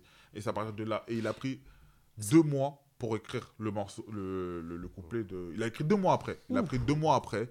Il est revenu, il a fait le son. Et c'est là où Biggie et Jay-Z sont devenus ah, très proches comme on le connaît. Et Justement, pour rejoindre c'est exactement ce que tu dis, il y a Ricardo qui nous dit Biggie et Jay-Z se respectaient beaucoup, il y avait une compétition saine, et on le sent dans Brooklyn Finest et I Love the Dove qui est sur euh, Life After Death. Ouais, voilà. Et il y a aussi le troisième aussi morceau qu'ils ont fait ensemble, Young Jeez, qui est dans No Way Out. Ouais, du coup. aussi. Mais euh, du coup, voilà, c'est là où Jay-Z et Biggie se rencontrent. Et du coup, Brooklyn Finance, du coup, a donné ça. De Euh, base, tu- Deux autres, tu parlais de DJ Clark Kent, j'ai une petite anecdote. Biggie, il a toujours voulu taper des sons de DJ Clark Kent. Il y avait, euh, tu te rappelles du rappeur Matt Skills? Ouais. Ah oui, Move- alors Move Your Body, Ouais. c'est produit par DJ Clark Kent. Mm. Biggie, il entend Move Your Body et il lui dit euh, Vas-y, bah, moi je le veux ce son-là Mm. pour, euh, pour Life After Death. Il dit Bah non, il est déjà pour Matt Skills, tu vois. Matt Skills, il avait Mm. déjà enregistré. Non, tu me le donnes. Il insiste, tu vois. Il dit Mais non, il est déjà pour Matt Skills. Comme quoi, DJ Clark Kent et Biggie, déjà, ça doit être toujours très chaud. Mais Tupac, il a fait pareil pour California Love. California Love, c'était un son de Dr. Dre. Ouais. Il a fait Oh, je veux ça, je m'en fous. voilà, coup, D'ailleurs, Matt Skills, et son album est sorti le même jour que All Eyes on Me, il me semble. Je crois que All Eyes on Me 86. et ouais. The Score. Et The Score de Fugees, ouais. Très, gros- qu'il. très, très grosse erreur d'ailleurs de sa part. d'ailleurs. Bah ouais, Mais euh, du coup, Ah oui. c'est- ça en fait, du coup, le, le- le début du truc. C'est en 96 que le son sort, du coup, pour King's Finest, et qui est incroyable. À quel point, en fait, la chimie entre les deux est complètement dingue. Ouais. Et moi, en fait, quand j'écoute ce morceau, je me dis. Et il y a d'ailleurs un, un pic d'ailleurs à, euh, à Tupac et Fate Evans d'ailleurs dans le morceau. Parce qu'à l'époque, faut rappeler que. Je crois que ça sort après Item Up, je crois. hein. Je sais pas où. Avant, où il y avait les rumeurs où. euh, Oui, oui, oui, oui. Tupac oui, a- ça a- sort- ouais, ça ouais. sort après euh, Item Up, oui. Non, non, je parle de Brooklyn's Finest. Parce que quand tu écoutes le Brooklyn's Finest, à moi, il dit euh, Fade After they probably had two packs. Get it? Two packs. Il dit ça pourquoi? Parce que Ah oui. Tupac prétend avoir couché avec Fate. Oui. Du coup, Biggie, dans sa tête, il y croit. Euh, c'est dit au début, Biggie, il croit. C'est euh, déjà- Ça a été démenti ou on saura jamais? On saura jamais. hein. Ouais, Fate Evans dit que c'est faux. Normal, je pense que dira, Ouais. dira pas. Sinon, il s'est passé un truc, je pense qu'il dira toujours que c'est faux. Ouais. Mais Tupac, qui va dire dans le plus gros morceau clash de l'histoire, j'ai couché avec ta femme. Pro- première phrase, hein. Mhm. D'abord, j'ai couché avec ta femme. Ouais, that- First to fuck your bitch. Mais déjà, déjà même déjà dans l'intro, I got now. That's why I fuck you, bitch. Damn, Oui, oui, oui. je me dis. Quel tu- enfant. tu en fait, Ah, tu c'est dis, tu c'est en un fait, tu gamin. dis, c'est dingue. Pourquoi? Parce que tu dis, les deux plus gros rappeurs de de- du, du moment, t'entends Biggie qui dit, qui, on, on- Biggie écoute, imagine, tu dois écouter, tu dis, that's why I fuck you. Oh, tu as first of fuck you, bitch, and the click you claim. You claim to be a player, but I fuck you, Je me dis, mais. En fait, c'est là où tu dis que Biggie était tellement haut Ouais. que ça n'a même pas impacté sa carrière en fait. Il s'est même pas en fait. Il a, Ah il a non. même, il a même pas répondu. Tu sais, aujourd'hui tu réponds pas à ça, ta carrière elle est finie. C'est clair. Ouais. Tu vois? Et c'est là où voilà où euh, du coup je pense qu'apparemment il avait préparé une réponse. Ou alors tu fais des photomontages sur, Ouais, euh, sur Instagram. Ouais voilà comme euh, certaines personnes. Mais euh, Tu penses à qui? On va pas parler d'eux. Mais en tout cas tout ça pour dire que il avait, apparemment Jay Z avait dit à Biggie sort un son, sort un son, sort un son, sort un son. Et du coup, d'ailleurs, l'air de rien, puisqu'on parle de Biggie, il y a aussi le son Wu Shot Chia qui a pas mal changé sa carrière aussi. Mm. Le morceau est incroyable, hein. déjà, de me semble polémique. Le son est incroyable, déjà de base. Et il sort quand Tupac est en prison, il me semble. Il sort. Non, ouais, quand, il, il non. a, quand il a l'hosto, non, parce Ouais, à l'hosto, il sort euh, quelques temps après. à Voilà, il sort quelques, ouais, quelques temps après, je crois. Non, non, je crois que c'est en Mais prison. il est en prison, en mais c'est bien après qu'il soit. c'est Pour ça, Who Shot You par rapport aux 5 balles qu'il s'est pris, mais il est déjà passé par la case hosto et après il est en prison. Ouais, voilà. par rapport à son histoire Et de viol coup, en réunion. Et tout, Ah oui, Tupac devient dingue. Quand il écoute ça, pour lui, c'est Ouais. lui. Et je pense que, Hmm. en vrai, c'était un très mauvais timing de sortir ce morceau à ce moment-là. Même si le morceau est incroyable. Et du coup, il y a aussi une réponse de El J, du coup, à Ah, avec- Il y a un remix, et il y a, il y a Biggie sur Ashotcha, je crois. Non, il n'y a pas. Il y a, non. pas Biggie sur Non, il y a. Il y a- ah non, il y a Prodigy, Il y a Foxy. il y a Foxy. Il y a Joe. Il y a. Kiss Murray. Ah ouais. Oh, Kiss Murray. Oh mon dieu. Mais en tout cas, Ashotcha remix est une bombe. Oui. ouais. Foxy, on en parlera peut-être plus peu tard. après, euh, Mais en tout cas, ça pour dire que voilà, Biggie est clairement le roi de New York avec ça. Mm. Et, et euh, il- après, enfin, pour moi, il Mm. transmet la couronne petit à petit. Alors justement, c'est Jay-Z. c'est la problématique que je veux évoquer. Est-ce que Jay-Z devient du coup le nouveau roi de New Alors, York pour moi, il ne le devient pas tout de suite. Non. Quand même. Non, on va, on va pas se mentir. C'est juste jusqu'à ça, ça reste le petit de, Jay, de, de Biggie, mine de rien. Et il prend la couronne. Pour moi, il prend la couronne tout seul. Jay-Z. T'as dit un truc super intéressant avant l'émission. Ether n'a pas réussi à arrêter sa carrière. En fait, Voilà. en fait, déjà, faut, avant que tu vas peut-être un peu vite, Hmm. il y a quand même l'album 98 qui sort, Arnock Life, qui sort. Et c'est un. En fait, il faut Alors. comprendre que les gens oublient beaucoup que. C'est parce que j'entends par exemple quand je vous parlais avec le- les paroles véritables, d'ailleurs, big up à eux, euh, quand les gens disaient It was written. Tu vois, Il y a beaucoup ce débat-là. Moi, je suis un Mhm. pro Reasonable Doubt. C'est-à-dire que vous pouvez pas me changer. Pour moi, c'est mon album préféré de Face 96. à It Was Written Ouais, pour Ah moi. bah moi oui. Voilà. Doubt Pour moi, pour moi, Reasonable Doubt est le, pour moi mon album préféré de 96. Il y a peut-être All Eyes on Me, Machiavelli qui est incroyable, mais c'est pas, le- pas le moment d'en parler. Mais ce que je veux dire, c'est que il est un indépendant. C'est que les gens oublient. Ils disent oui, mais il a pas vendu, il a pas vendu, mais il est un indépendant. Quand il arrive dans Jeff James, Jay-Z, il fait plus, il fait plus les mêmes chiffres.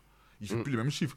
Ouais. 97, l'album est platine, mais il n'est pas encore numéro 1, mais 98. Quand il sort Knock Life, le single, Ah oui. voilà, bah oui. c'est une bombe. Le seul, le seul qui est au-dessus de Jay-Z en 98, c'est DMX. Le seul qui est Mhm. au-dessus de lui, 98, ouais. c'est New York. DMX. À New York, on parle bien de New York. Et t'as Big Pun qui. T'as Big Pun qui est chaud, mais qui est dans l'indépendance, ouais. Bon, Big Pun, c'est Loud, Loud Records à ce moment-là, c'est totalement dingue. Le premier latino, Big Pun, ce qu'il fait t'as dans- Fat Joe aussi qui sortait un album la même année, mais Big Pun c'était vraiment. Big Pun, quoi. il est- en fait, Fat Joe a- il, a- il a- est sorti avant, mais Big Pun, ce qu'il fait dans, dans cet album-là, c'est une. bon, moi, mon- entre parenthèses, mon préféré, c'est euh, The Dream Shatterer, sorti en, bah, dans l'album, etc. Parce qu'il y a aussi Twins, tout le monde parle de Twins, etc.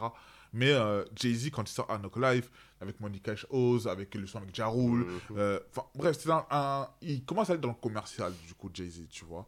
Et euh, déjà, même, Jay-Z montre qu'il va être le king de New York dans Where I'm From. Déjà. Clairement. Ça Ah, oui. Quand, Ah, il ouais. dit, quand il dit déjà Who's the best MC, Biggie, Jay-Z et Nas.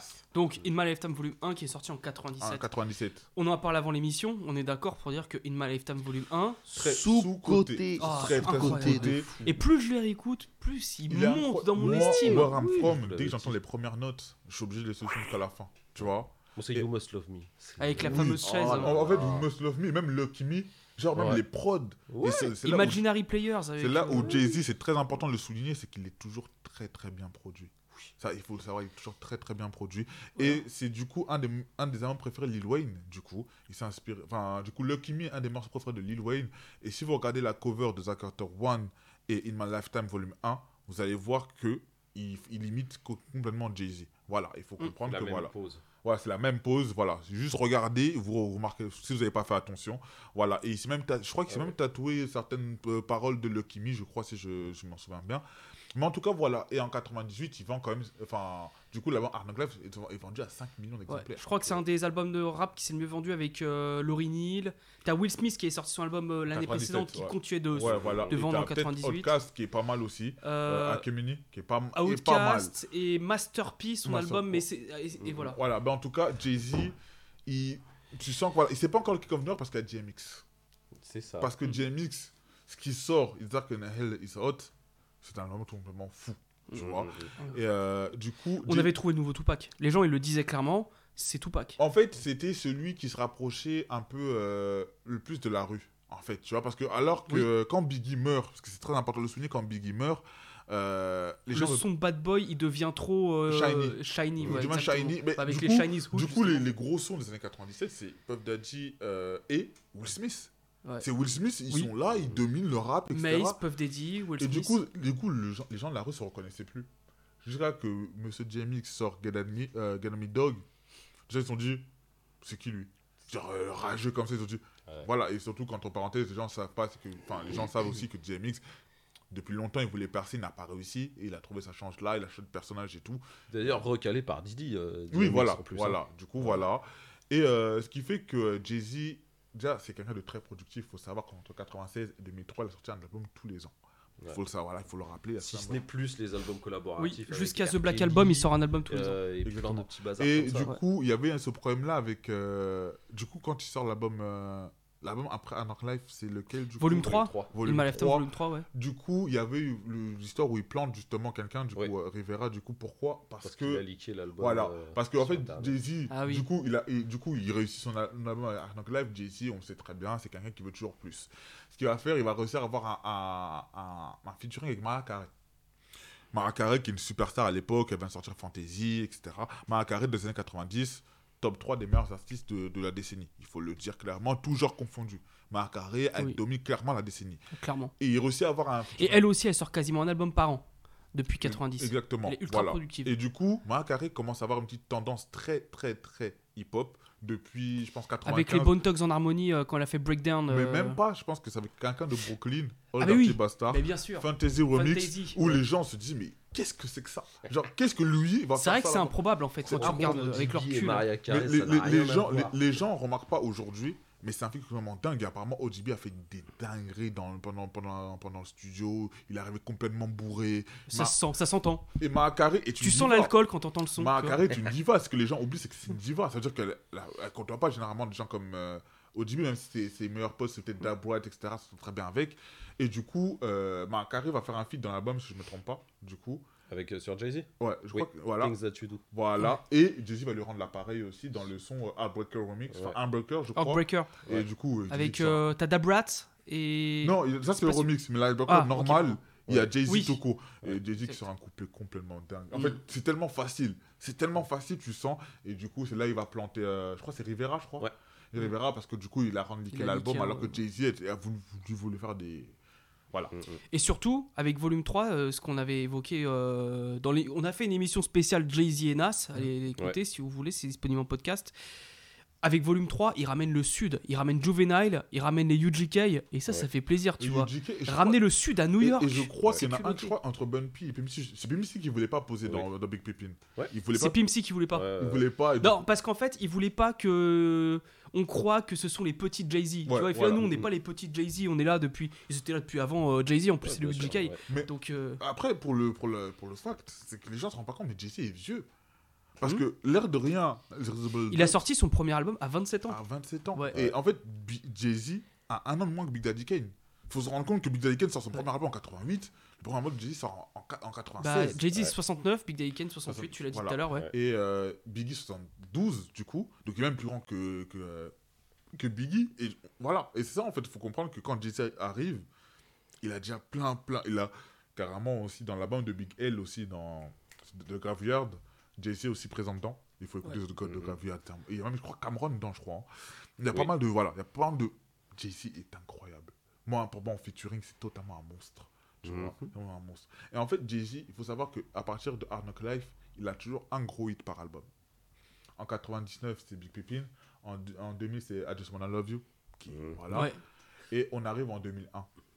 Là. Comme tu me dis. Come on Ouais, Tu vois, mais-. Tu ce que tu dis, effectivement, il peut peut-être prendre la couronne en 98 avec euh, volume 2, mais il y a DMX. Il y a DMX. Voilà. Mais en 2001, Et surtout, l'album, moi, le volume 2, il est beaucoup axé grand public quand même, mine de rien. Ouais, tu vois c'est ça. et il va gagner un Grammy, tant mieux pour lui, tout ça, et etc. du coup, un Grammy, du coup, qui, où il va pas y aller. Du coup, il va Ouais, le boycotter parce que du coup, euh, il trouve que les Grammy, euh, eux, en fait, c'est quand, c'est quand ils veulent, ils aiment le rap. C'est en gros quand ça parle de gun, quand ça parle de, voilà, de crime, qui sont tout, tout, tout de suite Mhm. dedans. Mais quand, par exemple, il y a des tournées, etc., ils font pas de Mhm. promotion. Et aussi parce qu'il avait été choqué que It's dark it's hell, euh, and hell is hot. N'a pas été retenu comme album de l'année dans les, dans les Grammys. Ouais. Du coup, c'est scandaleux. Parce que du coup, l'album a tellement tourné qu'il devait obligatoirement être dedans. Et du coup, il a refusé d'y aller à propos de ça. Mais le truc de fou, c'est que c'est Jay-Z qui a gagné finalement le, le, c'est- trophée. C'est pour ça qu'il enchaîne le volume 3. hein. Alors Parce que, que- moi, le volume 2, c'est celui que j'aime le moins des trois Ouais, c'est celui volumes. que j'aime le moins. Mais après le volume 2, il devait s'arrêter.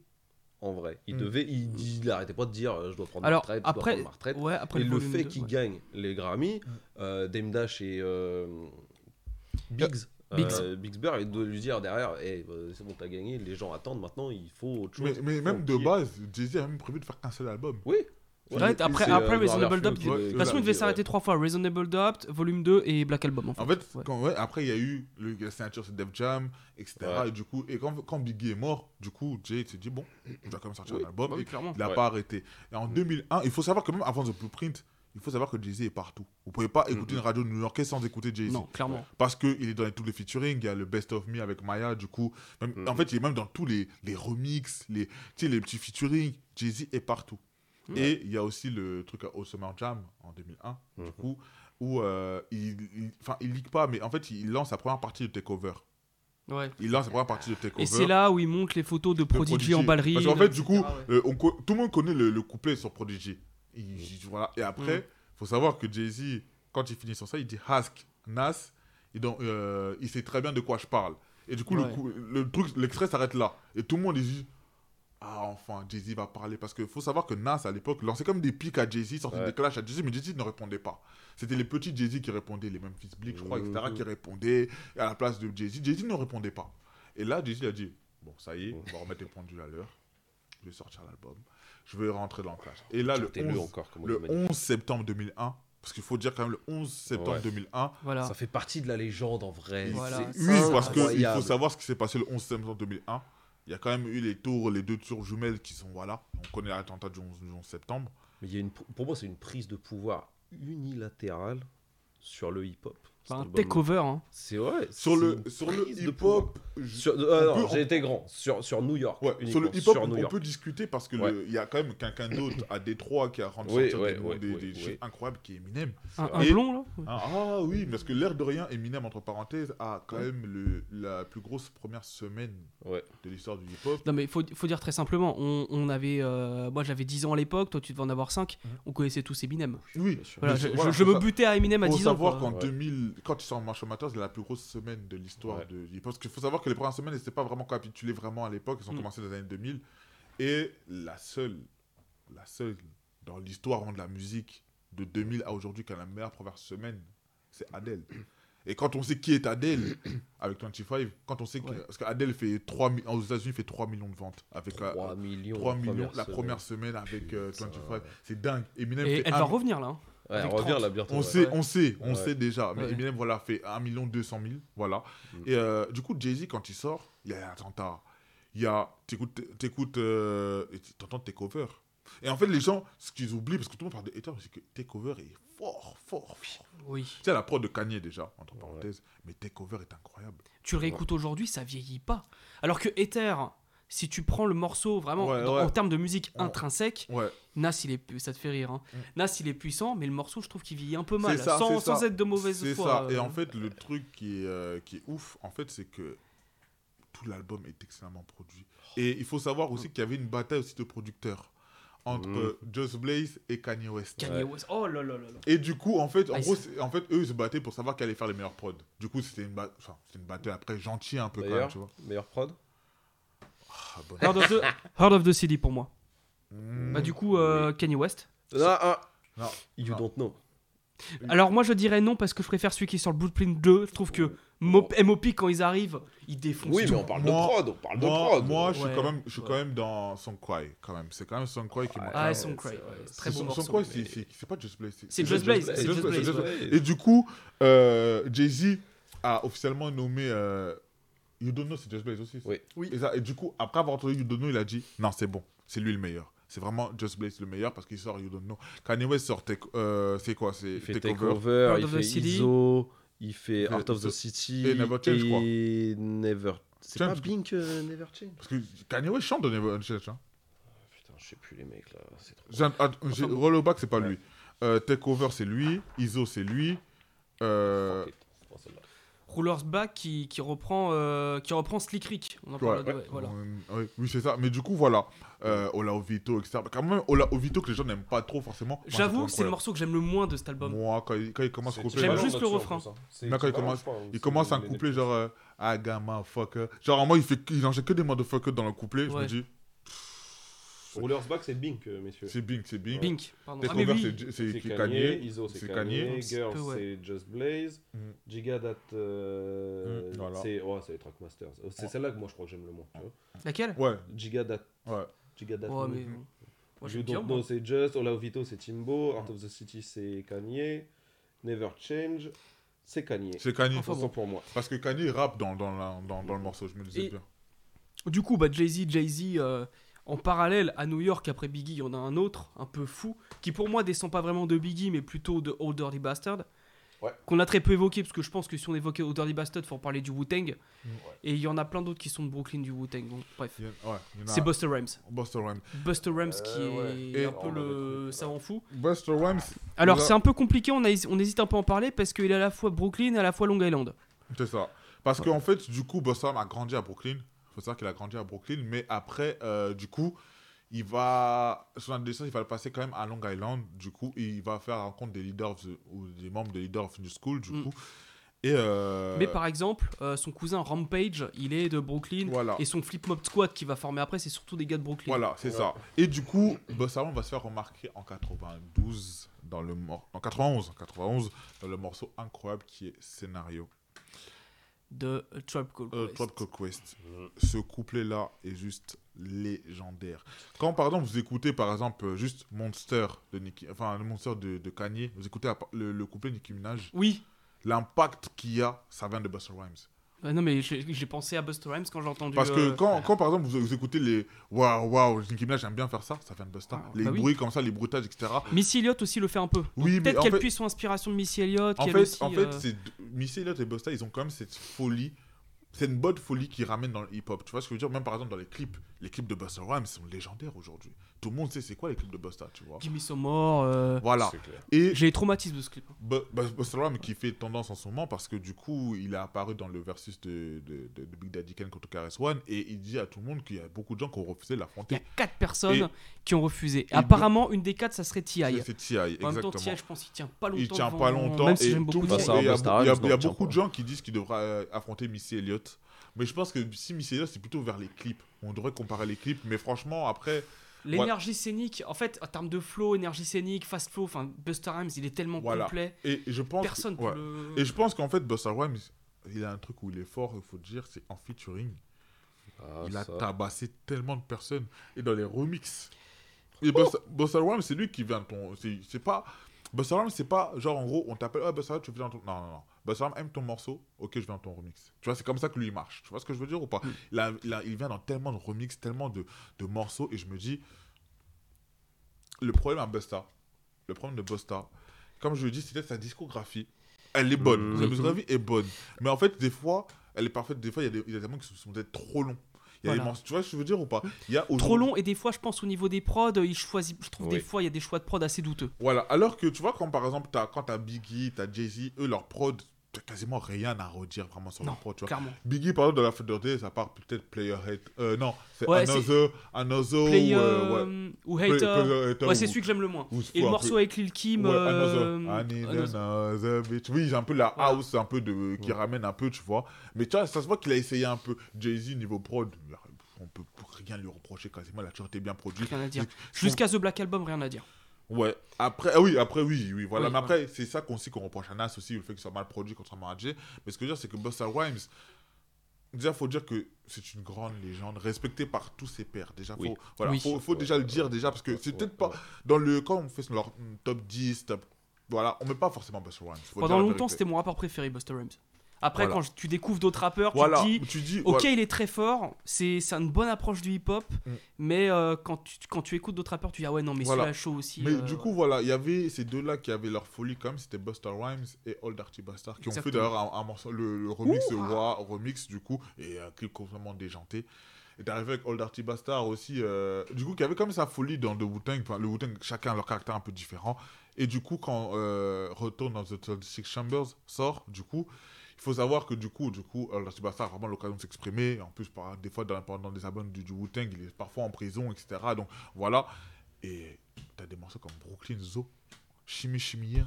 Mais c'est vraiment incroyable en fait. Faut Ouais, bien sûr. faut savoir que, après La folie du mec.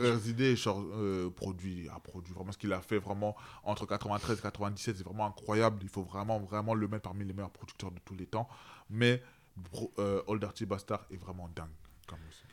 Je viens aussi de me rendre compte qu'on a parlé de Brooklyn, Brooklyn, mais en fait, il y a plusieurs quartiers. On n'a pas dit un petit peu toutes les gens dont on parle, d'où ils Voilà. viennent, en fait. Alors, déjà, t'as Bedford, Stuyvesant, qui est un des plus gros quartiers de Brooklyn. Dedans, bah, t'as AZ, t'as Lil Kim, Big Daddy Kane voilà, t'as Si, mais Big Daddy Kane dormez aussi. pas sur les gars, et, et Notorious Big Et, et- Noto- notamment dans Bedford alors, Notorious Big, c'est entre Clinton Hill et Bedford, mais il Mais- le dit souvent Bed Stew dans ses morceaux. En fait, il dit Best Tie, tu vois. En fait, dans, Best quand, quand vous écoutez, euh, quand vous écoutez euh, Ready to Die, il va souvent dire Best Tie, Best Mm. Tie, Best Tie, Ouais, Best ça. Tie, ça. Et pour l'anecdote, le premier album de, euh, de s'appelle Do or Die. Et c'est un surnom qui est donné à la ville de Brooklyn. Il faut savoir que si vous regardez bien, Do or Die est un surnom qui est donné à la ville de Brooklyn. D'accord. Et du coup, la référence, et là j'ai vu ça plus. récemment, j'ai vu Ouais. ça avant-hier, etc. Et Do or Die, vous avez même regardé sur sur Wikipédia, Brooklyn, vous allez voir le Bed- Bedford, je crois que c'est Bedford, à moi c'est le Bedford Stuyvesant. Voilà. C'est ça, en fait, c'est le nom du Il faut savoir, je crois que c'est pas le, le, le surnom de Brooklyn ou de Bed-Stuy, de, de Bedford. C'est un des deux en tout cas, mais c'est une référence à son quartier. C'est pour ça que le Do or Die existe comme ça, etc. D'accord. Et voilà, après, Easy, très important. Et, c'est- ouais, et puis Voilà. c'est là-dedans aussi qu'il y, a, hum, qu'il y a justement le Marcy Project où il y a Jay-Z, Memphis. Bleak Voilà. et euh, Beverwood Project. On, on verra quelqu'un qui vient de là. euh, Ah oui, d'accord. oui, voilà. Easy, tu voulais parler de Easy Tu voulais parler de Easy Oui, oui, bon, droit. c'est surtout, bah, c'est le petit de Nas, on va pas mentir. hein, Il vient Mais, de euh, Brooklyn, mais il a. Alors attention à ce que tu dis. Mais il a mis Le Bougarno serait pas content si t'entendais. Bah C'est non, le mais grand de Nas. Il est plus âgé que lui. Oui, Il ouais, était là avant. Ok, d'accord, mais bon. Oui, mais bon, euh, il a, voilà, il, a quand même, il a quand même bien Minas dans Love the Beach. Il a, il a, il a mis comme à l'aise quand même. Parce que du coup, ouais. bah, du coup dans Ilmatic, je crois que c'est le seul featuring Ouais. aussi, je crois, non? C'est le seul featuring. Non, parce que t'as Q-Tip. Il y a Q-Tip aussi, oui. Euh, Q-Tip qui- Ah oui, exact. Oui, C'est voilà. vrai. Mais rapper, on va dire, parce que Q-Tip Ouais. ne rappe pas, vraiment. Non, Ouais. non, One Love, voilà. Oui. Rapper, il sort un couplet incroyable. Ah ouais, mais ça va lui traîner tout le long de sa carrière, Mais- le pauvre quand même. hein. Bah déjà, juste euh, le- l'album qui sort Do or Die, t'as Ouais. le tube, c'est euh, Sugar Hill, Sugar qui Hill. ressemble étrangement à Bah Life, oui, euh, évidemment. Life the Beach. C'est, Ouais, voilà, t'as Sugar Hill, t'as euh, mon monument, mon side. Ouais, Euh, voilà, c'est un, un excellent album d'ailleurs. ouais. Mon Euh, préféré, mon album préféré d'Easy, c'est celui de 98. Pieces of, Euh, Pieces of a Man. Pieces of mes voilà. préférés, Voilà. Aussi, le, le feat avec Nas, très bien. Ouais. Mais voilà, en tout cas, euh, bah, après, Easy et Nas ont toujours eu des, bo- des bonnes collaborations, Oui, faut le savoir. Mais bah, même- même sur celui-là, parce que cet album-là est pas si ouf, mais sur cet album, il y a The Essence featuring Nas. Mhm. C'est AWOL ou The Format? Non, ça c'est asiatique. Ah, je le connais même pas celui-là. Ouais. C'est- ouais, l'album de la qu'on dit de la Renaissance parce que C'est sorti quand? il a sorti c'est en Mi- début 2000 je crois. Ouais, je crois que c'est Ouais. 2000, au milieu Ouais. des 2000, je crois. C'est mais la même année, je crois que c'est la même année que c'est peut-être 2001, c'est au moment où il sera biboche avec euh, Nas et sur Stillmatic il y a The Flyest Ouais, et après donc euh, échange de mon procédé, il y a The Essence featuring Nas voilà. là-dessus et il ressort d'une traversée du désert le gars parce qu'il a sorti euh, Nine Lives juste avant qui est un échec total. Il a un ou deux albums leakés sur internet euh, et donc il revient un peu aux sources avant de repéter De toute façon, on va en reparler un petit peu avec les années 2000. Je voulais Ouais. juste qu'on termine un peu avec Buster Rhymes. Bien sûr, ouais. Pour moi, très très bah, moi, scie, pour hein. moi, son, son masterpiece, il l'a sorti en 2006. Ouais, ouais, je suis pas The Comic, c'est c'est mon deuxième album préféré. Je mais pense qu'il faut euh, réécouter cet album-là parce que ouais. j'étais en train de regarder les crédits. Il y a du Just Blaze, Il y a du Method Dre, Man, hein. il y a du Method Man. Qu'est-ce que tu Il n'y a racontes pas un feat avec Method Man? Non, pas du tout, non. Non, non, non. Non, il y a du- Je- Tu il parles y a de quel album, toi Ah non, je. Non, il a un feat sur l'album de Method Man Oui, qui est sorti voilà. à peu près à la même époque, Ouais, pardon. c'est ça. Il y a du Just Blaze, il y a du Dre, il y a du Mailman, il y a du. Oui, oui, il y, a- il y a du- un son entre Busta, il y a Busta What's et Happening Method. sur Ouais, euh, What's euh, Ah, Oui, Zero. What's. Happening. Mhm. Mais ça, c'est sur l'album de Method Man. Donc, je. Euh, ouais, ça c'est. Ouais, oui, oui, cet album est incroyable. C'est quand euh, voilà, faut- moi ça fait longtemps que je l'ai pas écouté donc euh, je saurais pas dire tu vois mais il y a quand même du gros monde à la prod sur celui-là. On prononce Bedstay depuis tout à l'heure, je dis Bedstu, mais c'est Bedstay, t'as t'as raison, en plus c'est Bedstay, euh, voilà. Non, c'est Pour le Bedstay. quartier. Ouais, c'est Best Ouais. Du coup, voilà, c'est ça. Et Busta Rhymes, voilà, c'est ça en fait. Il sort quand il sort The, il sort Oui, The Coming, il sort The Coming en 96. Euh, voilà. Après, il sort pas mal d'albums entre temps, mais Busta a quand même une grosse discographie. Mais malheureusement, il a, il a eu du mal à avoir un album qui met tout le monde d'accord. Je pense que c'est un peu ça le problème par rapport à, à, à- voilà. Il a quand même des singles qui ont, qui ont marché. Qui ont marché, qui ont été énormes. Et je pense que dans- justement, le problème, c'est que dans les gros albums, les singles, justement, par exemple, The Coming, t'as pas forcément. T'as Wax, t'as. T'as It's a Party, quand même, qui est un gros Avec- single. avec Zané. Avec Jen. Jen- Ouais, ces années, ces années. Ja- ces années, Ouais, ouais. voilà, c'est ça, exactement. Euh, c'est Jenny, je crois qu'il le prononce comme ça. Janey, comment- Janey, ouais, voilà, voilà. c'est- Euh, et c'est parti. Euh, après, je sais plus les noms exactement parce que lui, il a, des fois, il a des, des albums avec des noms assez longs quand même. T'as Hill euh, quelque chose là avec euh, Q-Tip euh, qui est très bien aussi euh, sur The Coming. Ouais. Sur Oui. The Coming. Oui, oui, oui, oui. un Ouais, de- et très chaud Vibe. aussi. Ouais, Oui, que- Hill parce, Vibe. Parce que t'as, ouais, parce que Q-Tip, faut rappeler qu'en en 96, Q-Tip c'est quand même quelqu'un. Faut le rappeler. Ouais, et ouais. voilà, quand tu Mm. confites avec Q-Tip, voilà. On Puis t'as Jay Dilla qui était très important pour euh, Buster Rhymes. Il Beaucoup a une prod, prod, euh, là-dessus sur euh, de JD là et il doit y en a sûrement il y en Ouais, avoir il y en une a sur plein, un il y en a plein. aussi. Voilà, euh. Et même sur Extension Level Event, je crois que c'est lui qui fait Gimme Some More. Et ça se sent tout de suite. Ah ouais? Tu, ah ouais, mais tu l'entends tout de suite au niveau de du choix des drums, de la façon dont le morceau il sonne. Pff, voilà. Ouais, ah, Enfin bon. Fin de carrière un peu désastreuse pour Busta Rhymes quand même. hein. Même Bon, alors, on n'aura pas le temps de- dernière, mais, euh, Ouais. Ouais, bon, le dernier, j'ai pas trop kiffé son. pas trop kiffé non plus, Mais il y en a qui ont beaucoup aimé bons- euh, de ILE2. bons trucs, hein. Bon. Ouais, surtout notamment le feat avec Kendrick Lamar qui avait pas Oh, mal Oui, ouais, ça, ça, c'était bien. Ça. Et Après, il y a certaines prods où je me dis, bon, ok. Bref. Euh, donc malheureusement on va devoir euh, on pourra pas parler de tout le monde donc on pourra, on pourra pas parler de la scène underground qui regroupe Black Moon avec Buckshot, Jeru the Damaja, Ouais. MOP aussi, Ouais. Mos Def, Talib Si on doit Kweli. parler juste d'un petit gars vite fait. Allez, vas-y. Non mais juste lui aussi. Aussi. Aussi, Joe Walls, sorti en 1997. Voilà. Aussi qui Euh, vient du DITC je crois. DITC Ouais. complètement, c'est euh, son meilleur album sûrement. Euh, voilà, il y a du premier, il y a du Buck Wild, il y a du, euh, il y a de tout là-dessus. Donc c'est très bien. Voilà. Écoutez-le, voilà, c'est tout. Et ouais, très, mais- non, il est très important. Écoutez. Voilà. Voilà. Et euh, du coup, vu qu'on a. petite recommandation aussi Talib Kweli euh, Eardrum. Voilà. Bonne bah oui, bah Ouais, oui, Eardrum. bon, on va évoquer vite fait quand même. Euh, quoi- comment il faut évoquer comme Mos Def et Type Mos comme, Def et comme Type même- Curly. Allez, comme on va l'évoquer un petit peu, c'est vrai qu'ils sont importants. On va même le faire en, très moins- en importants moins pour de la 5 scène minutes. underground. Ouais. En moins de 5 minutes. Euh, Il y a d'abord sur, euh, sur Hip Hop Evolution, il y a quand même un, un- il y a un merveilleux épisode sur le, sur le milieu underground, je crois, où il parle quand même de Mos Def et Type Curly, qui ont réussi quand même avec la- le label Recus, je crois. Ouais. C'est le label Recus. C'est c'est ouais. Du Ruckus, coup, ouais. qui ont pro- ils ont un peu profité un peu de la mort de Pac et Biggie. Il faut dire vraiment l'impact qu'il y a eu. Donc plus personne, enfin, de moins en moins Mm, voulait mm, écouter mm, du gangsta rap et du coup ça a monté un peu le milieu underground et ils vont sortir en 98 Black Star. Ouais. Euh, Mos Def et Talib Kweli, Art Black Star. Il faut savoir que leur album là est juste incroyable en Ouais. termes de technique, en termes de lyri- euh, lyrique, Oui. incroyable. Et bon, même si Mos Def vole un peu la vedette à Kweli, parce qu'on retient plus Mos Mhm. Def que il faut savoir dans des, dans des morceaux comme euh, Definition. Definition, ouais. Redefinition aussi, comme euh, Respiration avec, Mo- avec Common. Ouais. C'est vraiment, c'est des morceaux vraiment incroyables. Et un an après, il va sortir Black on Both Sides, Mo- Mos Def, Ouais. qui va être vraiment un run 90-99 qui est exceptionnel avec euh, Mm. Miss Fat Booty, qui est un classique, avec une reprise. Fat Booty, euh, Mathematics produit par Primo. C'est un Ouais, morceau ça. incroyable. Il y a même Bosta dans l'album. Il y a Bosta, il y a Q-Tip. Ouais. Ouais. Euh, voilà. Il faut savoir que Mos Def est justement là, 90-99, est un rappeur tout simplement incroyable. Il est Euh, extrêmement chaud. Hein. Pas grand monde à son niveau. Voilà, à ce moment-là. voilà. à ce Ouais. moment-là, il fait un des plus gros runs sur deux Ouais, ans, en tout cas, de l'histoire. Et en tout cas, il faut, Mm, partir- il mm, faut mm. en parler.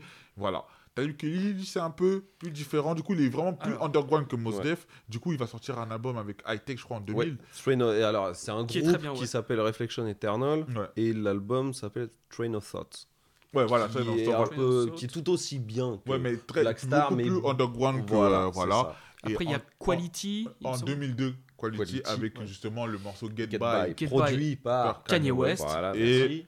Il faut faire attention. On a travaillé Il y a, il y a un remix qui est exceptionnel, qui n'est pas... je l'ai pas. Le remix, il y a Kweli, Kanye West, Jay-Z, Mos Ah ouais? Def et Busta Rhymes dedans. Oh.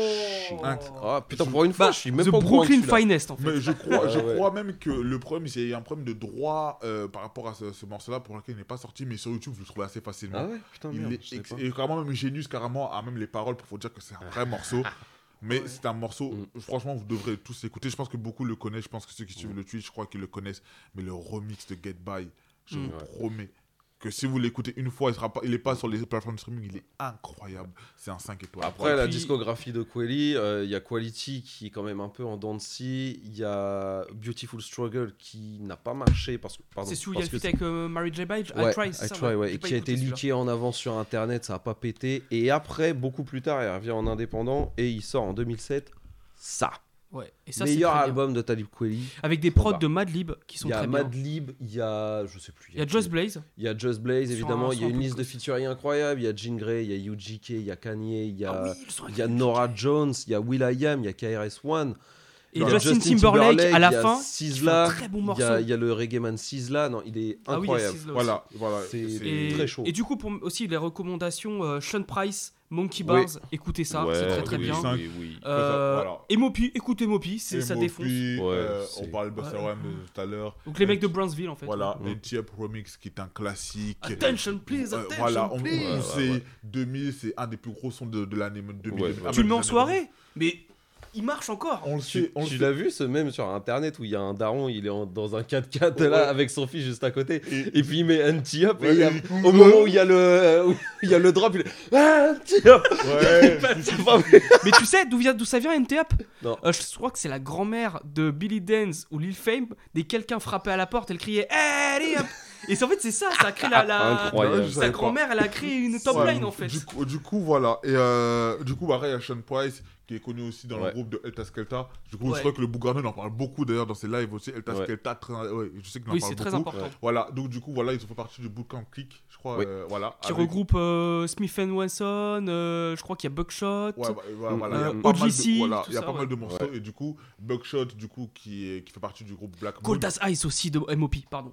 Voilà. Oui oui oui, oui, voilà. Mais voilà, faut savoir que voilà, Buckshot a fait partie de- du groupe Black Mhm. Moon sorti en enfin ils sont sortis 96 en 93 Euh, Enter- Enter the Stage. Enter the Stage pardon Enter the Stage, voilà. ouais. Euh, Who's the Mac, je crois. Ils ont sorti un son, je sais plus comment il s'appelle, mais en tout cas, un gros, gros, un gros, gros album, du coup, Underground, du coup. et sur la fin de sa vie Sean Price c'était quand même bon ça a toujours été mais un gros mec en featuring hein. Ouais. vous pouvez pas le tester il a fait sortir un album en commun avec Black Milk et Ouais. Guilty Simpson ouais. Bah, attention Un jour, on parlera de Détroit. Sean, non, Sean Price, il faut aussi parler Ouais. aussi de ses, de ses mixtapes qui sont pas mal. Ouais. Qui sont vraiment pas mal, en tout cas, à écouter. Parce que beaucoup ne sont pas en plateforme de streaming ou sont pas complets, du coup, voilà. Mais en tout cas, à écouter parce que Sean Price, c'est vraiment un grand, grand monsieur. Mm, mm, mm. Et il y a aussi, aussi qu'on avait parlé aussi de Jerusalem Jamaja, qui vient de Brooklyn, très important, du coup, qui a été pris sous son aile par DJ Premier. Ouais. Et, euh, du coup, qui a- lui qui avait apparu pour la première fois dans Daily Operation en 92, euh, Ouais. dans un morceau I'm the Man, du coup. Mm. Et après, euh, il a fait un il a morceau. deux albums solo Deux albums qui sont très bien, produits Wars par of Primo. Map- en, en Man, en non, 96 ça c'est Ouais. le deuxième et le premier le nom C'est en m'échappe. 94, c'est mais The- je retiens The jamais. East, uh, The Sun Was in the voilà c'est Voilà. ça The Sun. Was in avec le morceau comme Clean, qui est un gros succès underground. Et du coup, il y avait aussi une polémique avec Da Bitches, parce que Da Bitches, en gros, il parlait, enfin voilà, comment il parlait un peu mal d'un peu de- des femmes. Et du coup, il s'était fait clasher par les Fujis, notamment par Prize. Ah ouais? Ouais. Eh Du ben- dans le morceau Zilot, vous écouterez. Alors, moi, je crois qu'il dit un truc par rapport à The, The Prophet, parce qu'il y a un son de, de, de qui dit You can stop the prophet.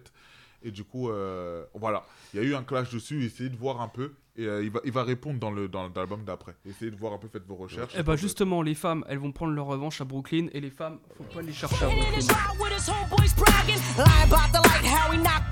last night. But he's a roughneck, so. Triple O ball D under the hood, making noise with the boys up to no good. CeeLo on the down low. On vient de s'écouter Roughneck de MC Light. Alors à Brooklyn, il y a Foxy Brown, il y a Lil Kim, mais avant elle, il y avait MC Light. Voilà, euh, on voit Hardcore, on voit Notorious Kim, on voit Il Nana. euh, Il faut savoir que les femmes de Brooklyn ont totalement changé le game à chaque fois qu'elles sont apparues. Oui, Parce que MC Light, il faut dire c'est la première artiste euh, féminine solo, rappeuse, à sortir un album. De base, en 88, ça ne sortait pas d'album. Queen Latifah est arrivée un peu après. Mais généralement, quand on a aussi Roxane chanté aussi de, de, du Juice Crew, ouais. Ouais, elle sort Mais pas d'album, c'est single. C'est Brooklyn ou c'est Queens? C'est Queens. Je crois que c'est le Queens. C'est le ouais. Queens. Carrément, dans, son, dans son, son film sur Netflix, du coup, à la fin, il y a la rencontre avec Nas, Nas, voilà, etc. Mm. Mais entre parenthèses, voilà. MC Light, c'est voilà, c'est une meuf qui rappe. Comme un- on peut dire comme un homme, j'aimerais pas dire ça, mais voilà, elle a le niveau de beaucoup de rappeurs Ah non, à mais clairement, c'est limite Ah, presque voilà. Biggie en meuf en fait. Voilà, et en plus, Ce a- qui manque, c'est tout le côté storytelling et la tension qu'il y a chez Biggie qui est Voilà. inégalable, mais dans le flow, dans ses, dans Elle- ses elle a- inflations de voix. En tout cas, elle faisait, partie, elle faisait partie des meilleurs artistes de Brooklyn à son époque. Bon, après, c'était dominé par Big Daddy Kane, je pouvais rien faire là-dedans. Mais en tout cas, MC Light, elle a, elle a des gros, gros albums. Elle était déjà en clash avec Marie-Antoinette, je crois. MC Antoinette, je crois, en 88, euh, dans 10% 10. Donc ça veut dire qu'elles clasher aussi très, très sale. Et euh, du coup, voilà, on a MC Light qui revenait qui sorti en 93, du coup. Ouais. Euh, tu sens la différence entre 88 et 93 quand même dans, dans, dans- dans son rap, mais très, très, très, mais- très, très. Tu vois, la prod, elle sonne un peu 93, mais Oui. son flow, il, il- il tue en fait. Et Mais- limite, t'oublies que t'es dans une prod mais, un mais- peu. mais euh, elle a un flow incroyable. Il faut savoir que Ouais. MC Light a un flow incroyable. C'est une des meilleures MC de l'histoire. Je crois que les, les experts, enfin les experts, c'est pas nous, c'est les experts, ils la citent comme la meilleure rappeuse Mhm. Voilà. de tous les temps. Genre devant Laurie Neal, devant Missy Elliott. Voilà, euh, c'est là où il y a discussion, où il y a un top 5 qui se fait vraiment entre MC Light, entre Queen Latifah, entre. Voilà. Ah, Queen Latifah aussi. Queen Latifah, voilà, il y a Light Rock en 88, qui est un des. qui est considéré comme un des meilleurs albums de l'histoire. Et après, voilà, bon, après, sa carrière se, dégra- se dégrade un peu, un peu, un peu au fil du temps, mais en tout cas, Light as Rock est un classique certifié par vraiment le monde du hip-hop. Alors, je réponds juste, on me demande Bahamadia, elle vient d'où? Il me semble qu'elle vient de Philadelphie. Ouais, c'est Philadelphie. C'est Philadelphie. C'est Et Radiga, c'est euh, le New Jersey aussi. Ouais. On nous- Radiga, Radiga aussi qui est très forte. Radiga- euh, Et Bahamadia voilà. est très très forte là. Ouais. Radiga 196, et Bahamadia aussi. Et en tout cas, voilà. Mais en tout cas, ouais, Bahamadia, c'est euh, Philadelphie, je crois bien, c'est Philadelphie. Donc, ouais, je crois que c'est c'est une meuf de, de tout ce qui est The Roots et qui est proche de, de Black Tooth, je crois. euh, Black Thought, un truc comme ça, Black je les The Roots. Ou je crois bien. Euh, Je- je- Bahamadia, moi je connais qu'un seul album d'elle. C'est C'est euh, celui qui est orange là. euh, je... sais même pas c'est qui. Bon, d'accord. Non. Mais écoute, c'est vraiment bien. Non, non, non, c'est. Ouais, elle a sorti. Ouais, en tout cas, non. En tout cas, euh, elle a sorti un album Collège en, Collège en 96, celui-là. Je crois que c'est celui-là. Oui, c'est celui-là. C'est Voilà, celui-là en tout en cas, et cet album-là est très, très, très, très fort. En tout cas, Ouais. En tout cas, beaucoup aimé. Ah, c'est elle. Ok, c'est bon. Oui, du coup, il y a. tu vois, la pochette, elle est connue. Oui, il y a même un featuring avec The Roots, c'est bien ce que je disais. Il y a un featuring avec The Roots. Oh, il y a des productions de DJ Premier dedans, de Gourou dedans, carrément. Donc, du coup, elle a, ouais, DJ Premier a quasiment produit De moitié toute de façon, l'album. cet album, il est, il est, il est sous-estimé aussi. Enfin, Bahamadia, on la cite pas dans les, dans les 10 meilleurs rappeurs. Ouais, voilà, voilà. En, tout cas, très peu. Oh, il y a un- une prod de Enojo. Oh bah Voilà. tiens. Donc, ça veut dire que voilà, si tu veux. Si Deux tu- prods de Enojo, pardon. Si, si, voilà, si tu voulais écouter cet album, voilà. Il a pris un avion. Donc euh, je vais écouter, tu vois, premier, Guru, Enojo. Ouais, voilà. Il y a Ski, ça doit être DJ Ski. Euh, Voilà. Ski Beats. Et du coup, fait. donc il y a une. euh, Ah non, non, mais non, mais t'as raison. C'est bien de le dire aux gens. Je m'extasie, Non, pardon. mais-. Euh, donc Lil Kim et Foxy Brown, donc il y a eu une petite tension entre les deux d'un côté. euh, euh, en fait, il faut oui. savoir qu'elles sont arrivées à peu près en même temps. Du oui. coup, en je quatre- crois que c'est une semaine d'intervalle la sortie Ouais, entre les deux je albums. que c'est Lil-. Foxy qui a sorti. Je sais plus qui a sorti en premier. Je Je crois que c'est Lil Kim en je me, premier. je me trompe toujours. Ouais. Mais d'ailleurs, juste pour l'anecdote, comment elles sont arrivées, euh, elles se font découvrir. Enfin, Lil Kim se fait découvrir par, du coup, par notamment Notorious Big euh, dans l'album euh, Junior Mafia qui est. Je sais plus comment il s'appelle le- l'album du coup en 95. On le cite depuis le début, mais je, je, je me souviens J'ai oublié l'album de Junior Mafia, comment il s'appelle. Et en plus, il est connu. Je, je, voilà. Mais euh, du coup, il y, a ces- il y a les morceaux où Lil Kim. Get Money qui est incroyable, Plays Ouais. Anthem qui est incroyable. Et du coup, il y a une hype parce que Lil Kim, je crois qu'elle est, elle, a toujours 17-18 ans, je crois, à l'époque. hein. Voilà, Elle est très très ouais. jeune. Voilà, c'est à peu près le même âge, je crois, les deux. hein. Mhm. Donc 17-18 ans où les deux percent, etc. Et euh, Foxy Brown aussi se fait connaître aussi en 80. Sûrement en 15, 95, ouais. Avec le, le son Achotia remix, du coup, qu'on en parlait tout à l'heure, Mhm. et avec son couplet qui est incroyable. Il y a quand même, Mhm. comme on a dit, il y a Prodigy à l'intérieur, il y a Kiss Murray à l'intérieur, il y a Fat Joe à l'intérieur, et tu arrives à sortir un des meilleurs couplets du, du, Ouais. du morceau. Tu sais, voilà, elle est à peine adolescente, et Koudji lui fait quand même confiance, et voilà. Et, euh, Et surtout, elle se retrouve un an plus tard, en 96, sur Reasonable Doubt. Et It Was Written, Ouais. du coup. Et It Et Was It Was Written. Written, parce que... Du coup, elle se retrouve dans les Ouais. des deux, là, euh, Ethno, voilà. Mm. Euh, et euh, Affirmative Action, je crois. Ouais. Elle, elle a deux morceaux, je crois. hein. Je crois dans It Was Written. Je crois Euh. qu'il y a un morceau, il y a que elle et Nas, et il y a un morceau avec, Ah. le, avec The Firm, Ah, du coup. pas le souvenir. Moi j'ai que celui avec The Firm, moi avec j'ai The que. Firm. Je crois euh, qu'elle en a deux. euh, j'ai un doute, mais je crois qu'elle en a deux. Je crois qu'elle en a deux. Je crois qu'il y a un son, il y a que Foxy. Et il y a un son. ou Ah, Peut-être je me trompe. peut-être raison, je sais plus. Ah, je sais plus. ah, je regarde, mais tant que ça charge. euh, Dis. Ah oui, Watch Them. Ouais, ouais, voilà. Ah ouais. Ouais. Il y, a, il y a deux sons. Je vous dis, Foxy Brown apparaît bien deux fois dans Ouais, dans It Was. Written. Donc, du coup, dans ça, et dans Affirmative Action, et c'est elle qui finit le morceau d'ailleurs. Affirmative Action, il faut rappeler qu'il y aura un remix du coup en France avec NTM, du coup. Ouais. Et euh, du coup, voilà. Foxy Brown, du coup, sont deux stars. Enfin, Foxy et Licky sont deux stars en devenir. Mhm. Et là où elles font, pourquoi c'est deviennent des stars aussi Parce qu'elles sont très, très libérées.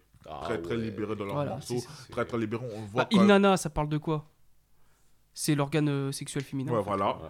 Et euh, hardcore, euh, voilà, on voit la pause bah, de c'est Lil explicite, hein. voilà, Puis explicite. bon, ouais, écoutez l'intro de Hardcore. Non mais Not Tonight, I Don't Want Dick Tonight, In My Pussy Right, voilà, c'est bon. Voilà, mais vrai juste, déjà juste le premier couplet, de, enfin le premier couplet de l'album hardcore, c'est I used to scare of the dick, Non, I throw, shit- I throw shit like, voilà. En gros, elle dit, j'avais peur de ça et maintenant, je gère ça comme, voilà. Bah oui. Trop après, il y a aussi un son, et elles ont, elles ont fité une seule fois ensemble, je crois bien. Ah ouais? Ouais, c'était dans le morceau de Total, je crois. Euh, euh, Nobody Else, je crois, euh, Can Do Nobo- euh, voilà. Dans l'album euh, de Total, du coup, en 96, du coup, c'est un remix. Il faut savoir Bad Boy remix. Il y Ouais. a Foxy, il y a Total, il y a Lil Kim, il y a une dernière, mais je sais plus c'est qui. Dabwat, il y a Dabwat dedans aussi. Ah oui. Voilà. Donc, du coup, voilà. Dabrat aussi dans les, rap- dans les meilleures rappeuses. hein. mais en tout cas, ce son-là, ça a écouté parce que je crois que c'est un des seuls featuring qu'il y a entre les deux. Mm. Euh, donc, du coup, l'album sort, les deux albums sortent. Bon, Lil Kim a plus de succès. Faut le dire, il y a plus, Lil Kim Ouais. a plus de succès. Mais après, Foxy a quand même un gros succès. Jay-Z Mm. apparaît dans les deux d'ailleurs. Ouais, c'est ce Jay-Z que j'allais apparaît dans les deux. Ouais. Euh, voilà. Donc, euh, il y a aussi une forte influence de Notorious Big dans le rap de Lil Kim, évidemment. notamment dans le morceau Queen Beach. Je crois Ouais. que si vous écoutez le morceau Queen Beach, il y a même carrément, je crois, une version où c'est Biggie qui chante ce morceau-là. À tel point, vous écoutez Queen Beach, vous sentez que c'est Biggie qui a écrit, Ouais. c'est Biggie qui a, qui rappé, vous voyez. Mais tu sens là, enfin, le fantôme de. Il est... Non, il est... Si, il est mort. hein, Non, il est pas encore mort, il est encore Non, il est là. pas encore mort Mais là. tu sens quand même, donc du coup, la présence quand même de Biggie parce que tu l'entends sur certains adlibs. Ouais, Sur dans, certains dans- trucs, Je il crois est- dans Drug, je crois, il est. ouais, là. il est omniprésent en Ouais, fait voilà. dans, dans l'album, tu vois. Alors que elle, je l'aime bien l'album, hein. Mm. je l'aime bien, mais vas-y, il est préfabriqué, c'est du Trackmasters, il y a des samples cramés à des milliards de Mais en fait, c'est ça, en fait. Et pour, et pour, been et- et- Voilà. et- et pour moi, cet album, c'est même pas le meilleur album de, de Foxy. Je sais Ah bon qu'il y a- Il y en a qui vont dire oui, mais. pour Non, moi, non, ne me dis pas celui que je pense. Tu vas me dire que c'est lequel? C'est Le celui. Non, le troisième, je crois. Celui qui est sorti. euh, Tu sais, il y a le- il y, a le son euh, façon euh, reggae, façon. Ouais, euh, bah c'est celui que j'aime le moins. Il y a euh, Oh Yeah. China, China Doll, je sais pas. Non, Non, China c'est pas Doll, c'est le China. Doll, c'est C'est, euh, euh, celui qui est violet où elle est en soutien-gorge de- sur la cover. J'ai oublié comment il s'appelle, mais il y a un son que j'apprécie particulièrement dedans, c'est. euh, BK, euh, j'ai mis des extraits du clip dans le teaser. Voilà, parce que c'est bah, c'est le seul morceau que j'aime bien sur cet album. Woman, je me dis, en fait, quand t'as rappé, je me suis dit. Ah ouais. Ah ouais Elle pour kick, moi, hein. Pour moi, Ouais. c'est mon morceau préféré de Lil Kim, de, de Foxy Brown, pardon. Je, pense que pour moi aussi. Voilà. En vrai, ce- ce- cet album, je l'aime pas. Par contre, ce morceau et Oh Yeah, c'est les Ouais, deux c'est morceaux que Bro- j'aime bien. Broken ouais. Silence, voilà. Broken Silence, Ah ouais. voilà, Broken qui est sorti, Silence, voilà. ouais. Et euh, donc voilà. Après, euh, les deux. Après, il faut savoir que Foxy Brown a changé son flow. Et c'est ça qui me dérange. Voilà. En 96, elle rappe pas pareil. Et en fait, comme elle voit que Lil Kim. a- 96, là, elle a le flow de, elle a le flow de Queensbridge hein, quand tu l'entends voilà, elle a son flow à elle. Et ça sonne coup, un peu nas, ça sent un peu. Du coup, en fait, c'est quand Lil Kim va tout récolter, en fait. Elle va avoir... Parce qu'en fait, Lil Kim, il faut savoir qu'elle a un côté aussi très, très, avancé- euh, très, très truc avec la mode. C'est elle qui Mm. va ramener un peu le côté là entre les rappeuses et la mode. Parce que du coup, avant, Queen Latifah, Bah. euh, voilà. Vous voyez comment elle s'habille, etc. Et même dans le clip euh, Crush on You. Ça, euh, il me semble qu'il y a une anecdote. Je crois que Foxy, elle va. Non, c'est une autre rappeuse qui a posé avec cet ensemble, le même ensemble euh, je- je- Chanel, puisque ça, c'est un je ensemble crois- Chanel. Je crois que c'est Foxy. Je crois que qu'elle va. En fait, là, elle a un ensemble Chanel, en fait, donc. Foxy euh, va faire une obsession sur Lil Kim en fait. Mm. C'est qu'en fait les deux peuvent plus se piffrer, elles peuvent plus être au même endroit ensemble. Si elles sont ensemble, c'est c'est bagarre, je crois. Et je crois qu'aussi il y avait une tournée où les deux étaient ensemble. Hein je crois que les deux étaient ensemble, tu vois. Et euh, du coup, je crois que Lil Kim passait après Foxy. Et du coup, ça dérangeait Foxy, etc. Et du coup, en- dans 99, dans Channel Doll, du coup, elle va rapper comme Lil Kim. Elle va rapper comme Lil Kim, tu vois. Et il va avoir un clash. Et aussi, il y a un gros clash de Foxy sur Lil Kim dans le morceau Invincible. euh, je crois que c'est dans l'album de Capone Norega, je crois, qui est sorti en 2000, je crois. Oui. Et euh, Ah ouais. du coup, elle va dire que elle aussi, un peu comme Jay-Z, enfin, reprenez ça, arrête de parler de Notorious Big, il est mort, voilà, etc. etc., ça.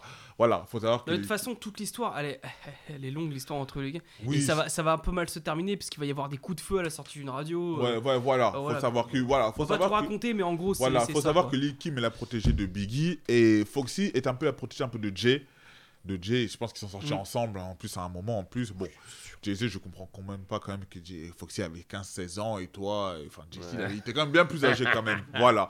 Mais euh, du coup, si je comprends bien, voilà, c'était ça un peu, il était à protéger un peu de Jay-Z, à protéger un peu de Nas. Va sortir The Firm en 97 avec le Nas, euh, Easy et Cormega. je- Nature, je C'est crois que c'est Nature. Nature. Parce que du coup. Ouais, Cormega était en prison. ouais, Et même voilà. du coup, euh, attends, Beyoncé, euh, elle, a, elle a quel âge quand il commence à sortir avec euh, Jay-Z? Je crois qu'elle est Parce que majeure. Je La crois qu'elle ré- est majeure. Attention, parce que ça a été officialisé quand elle était majeure. Oui, voilà, mais je crois Voilà. qu'elle est mineure. non, Merde, je crois qu'elle est Ah mineure. Je crois- qu'elle est- ouais. Je crois qu'elle est mineure quand il commence. Parce que quand même, Clyde, ça sort. Euh, du coup, Beyoncé, je crois qu'elle est majeure déjà, mais parce que Beyoncé, c'est 80, je crois, elle est en 80. Et, Elle a euh, fêté ses 40 ans cette année, je- euh, ou l'année dernière. l'année dernière. ouais. Donc, du coup, c'est. une- c'est- Voilà, donc, du coup, voilà, elle a. Je pense qu'elle est sortie avec Jay-Z, je pense peut-être fin. Ouais, début Bah, 2000. son, son premier, le premier feat avec Jay-Z, c'est John. Jones in Love. non, Crazy in Love, pardon, c'est sur. C'est Bonnie and Clyde, du coup. Non, c'est Bonnie, sur- si, c'est Bonnie and Clyde. Bonnie Clyde en 2002. En 2002. Bonnie and Clyde, et après t'as Après, Crazy in Love. Ah, pardon, oui. Bonnie Ouais, and Clyde sorti en 2002 Ouais. et Crazy in Love sorti en 2003 Ouais, et après il va y avoir une multitude de featuring entre Ouais, deux déjà vu auprès de Jude, Rockin' Love, enfin bref. Enfin bon, voilà. pardon, je vous ai lancé sur Beyoncé si on commence. Mais voilà, mais il faut savoir que voilà, Lil Kim et Foxy, il faut savoir que c'est deux références parce qu'elles ont totalement libéré les meufs. Ouais. Elles ont, et les meufs, Ouais. carrément, il faut savoir quand même des, des filles de 13 ans écoutaient Lil Kim. C'est surtout qu'avant, à l'époque, MC Light, à l'époque euh, Queen Latifah et tout, c'était des tomboys, c'est-à-dire Ouais, des, des voilà, meufs qui s'habillaient comme des gars. Très, Voilà. très masculine et très truc. Parce qu'après, leur, leur sexualité, c'est que MC Light et Queen Latifah étaient des, étaient des lesbiennes. Donc forcément, voilà. Mais il faut savoir que Lil Kim et, et Foxy Brown n'hésitaient pas à dire qu'elles aimaient les hommes, que voilà, elles parlaient de dick à longueur de temps dans tout la. Kim, hardcore, c'est 90%, elle parle de ça. Ah, On va pas commencer ces trucs. Ça Et du coup, c'est c'est là où, entre parenthèses, c'est là où Lauren Hill, quand elle est arrivée avec Music Gun, Lauren Hill, elle a cassé ce truc-là. Et je pense que c'est là où les meufs, les gens qui en avaient marre d'écouter que ça, que ça, que ça, du coup, ils ont dit Ah, enfin, une rappeuse comme ça. C'est juste entre la Mhm. parenthèse. Mais Lil Kim et, et Foxy, dans leur rap, même si c'est des grandes rappeuses, il faut dire la vérité, elles savent rapper. Oui, mais leur clairement. marché, leur, euh, leur, leur, euh, leur commerce, c'est beaucoup le sexe, tu vois. Et même, je crois même dans le film Notorious, je crois qu'il est, qu'il est montré aussi comment Lil Kim, de Elle a base, une liaison avec. Enfin, dans le, dans le film, il montre clairement qu'elle a oui, une liaison. même avec, pas une euh, raison, mais de base, comment elle rappait. Souviens-toi, Ah. à un moment, je crois, dans un moment, dans une séquence où Ouais. Un moment, elle- Elle, elle a le seum et puis elle est devant le micro. non, euh, à un non. moment, je crois qu'ils sont dans la chambre en tout et Biggie, Kim commence à rapper. Et il Ah dit, ouais. Oui, ah et rappes l'enregistre, bien. ouais, Ouais, il dit, ouais, tu, ah, tu rappes bien, je savais pas que tu rappais. Et du coup, elle a honte de rapper, mais elle dit, mais Biggie dit, mais ouais, c'est bien ce que tu rappes, mais les, meufs- enfin, les gens n'ont pas envie d'écouter de d'une meuf qui dit qu'elle a un gun, etc. Tu vois, ils ont envie d'écouter des choses un peu plus sensuelles, etc. Et c'est là qu'elle commence à, à changer sa façon de rapper. Et du coup, voilà. Mais c'est lui, c'est Biggie, je crois qu'il lui a. Parce que Lil Kim, avant, elle avait quand même un. Je pense qu'il y a 94, il y a des démos de Lil Kim. Elle a un flow tout, totalement rugueux.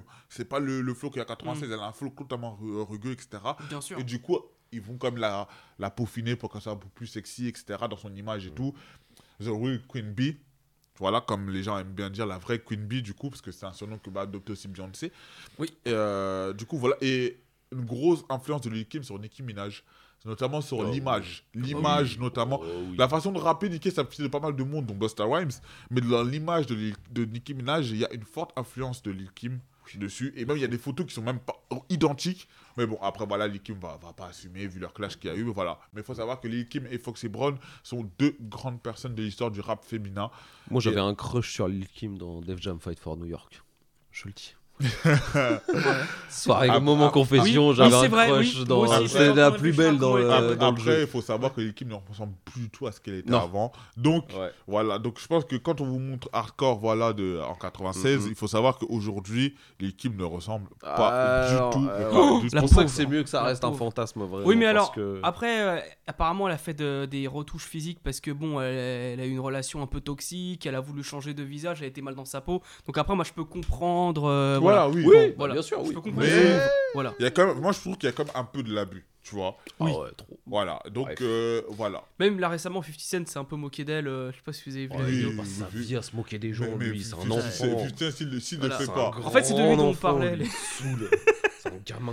Alors, ensuite, on arrive dans les années 2000. Et dans les années 2000, il y a une autre génération de Brooklyn qui arrive. They call me G H E T T O. Get Black star power like BET shows. I'm usually pulling up in a GT slow, flashing my ring finger with the ET glow. Alors, on vient de s'écouter Fabulous avec Sicalicious featuring Missy Elliott. Donc, effectivement, Brooklyn, il y, a- y a un mec qui vient de. Alors, attends, quel quartier Quel quartier?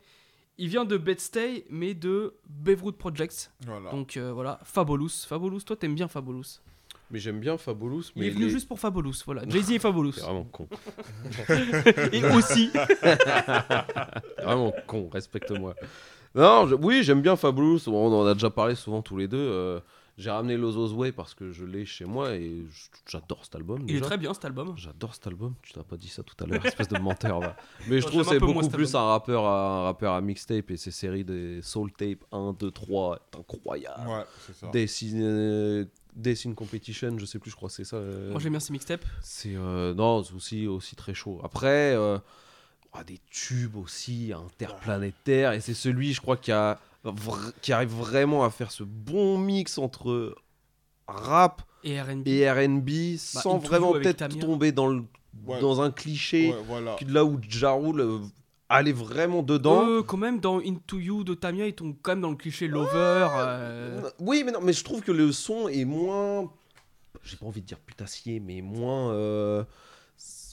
Ni trop commercial, ni trop mainstream. Il arrive à trouver le Ouais, juste mais- milieu. Mais déjà, par en exemple, fait. il faut prendre l'exemple même pas de, de You, je pense de le son avec Neo, Make It Better. Je pense que Ouais. c'est Ah oui. la, la prod de Timbo. Voilà. C'est Timbo, hein. Ouais, c'est Timbaland, oui. Tout, tout, déjà la prod est incroyable. Ouais. Neo, le refrain, il est juste parfait dessus. Ouais. Et Fabulous, voilà, il pose dessus. Ouais, c'est ça. Après, il y a aussi le, bah, le premier, je crois, succès de Fabulous, je crois, avec euh, Can- Candy Night, je crois, avec. euh, Avec Nate I Nate Dogg. Dogg. can deny Ouais, it, I'm a Nate straight Dogg.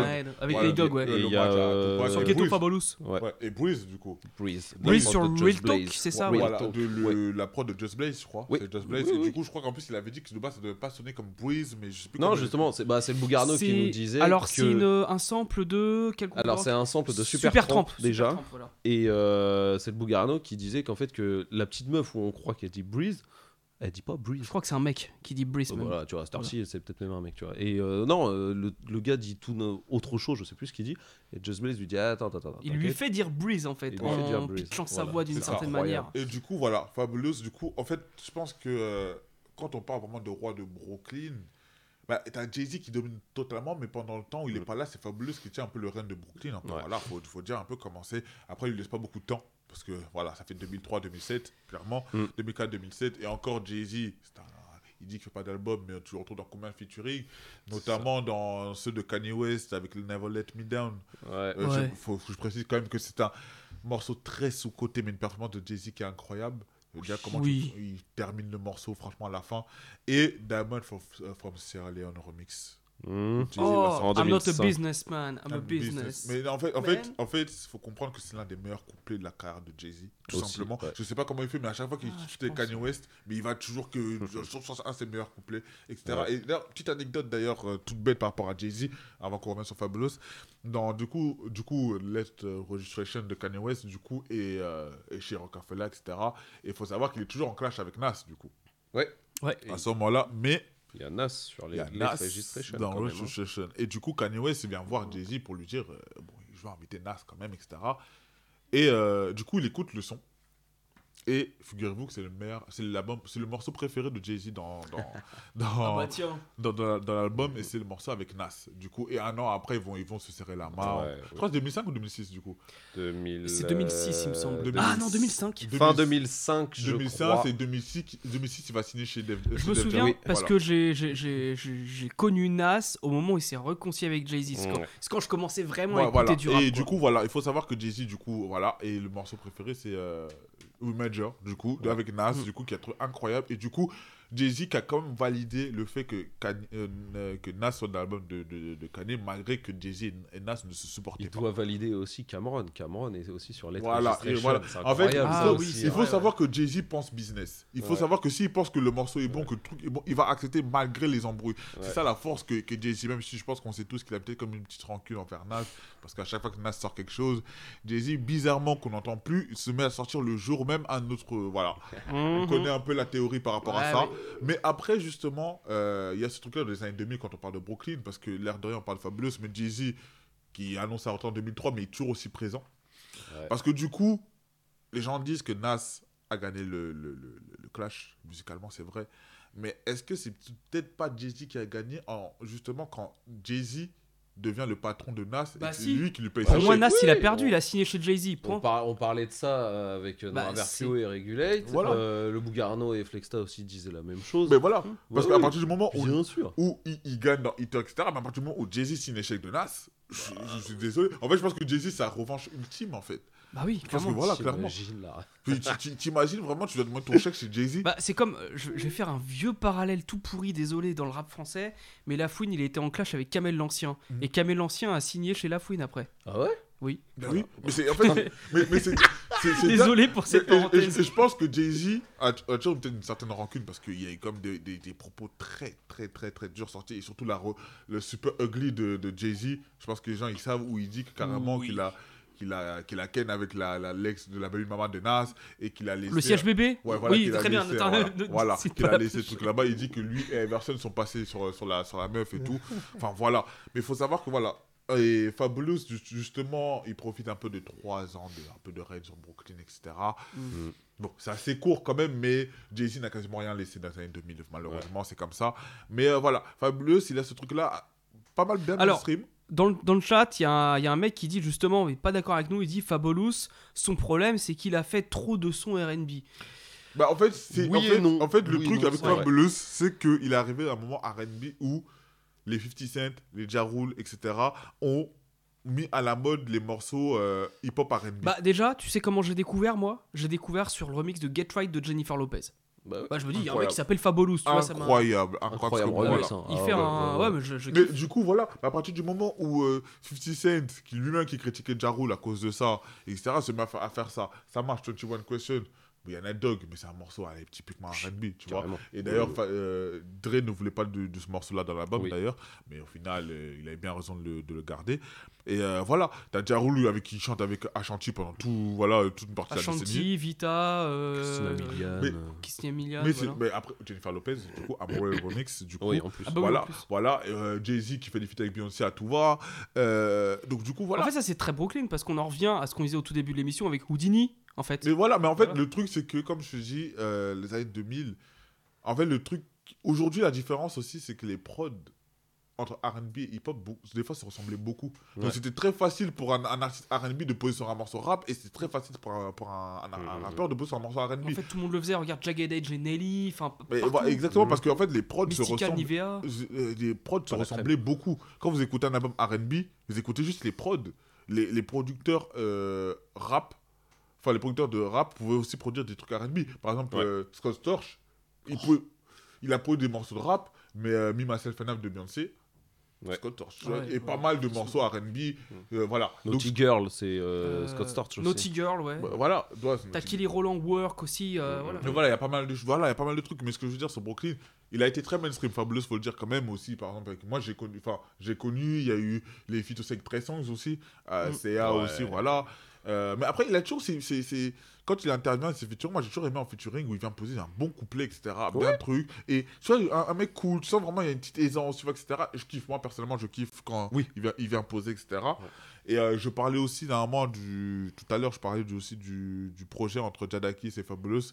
L'intro qui est incroyable. Ouais. Il faut l'écouter. L'intro est incroyable. Il y a un clip dedans, carrément. Vous pouvez regarder sur, euh, sur YouTube. Et moi, je disais sur Fabulous, avant cet album-là, c'est pour ça que j'aime bien cet album-là, il n'y a jamais eu vraiment un vrai album solide, vraiment solide. C'est pour ça que j'aime bien celui-là, parce qu'il y a le concept, c'est, euh, il s'inspire de sa vie, il y a un court-métrage qui est sorti sur ce film-là, tout ça, etc.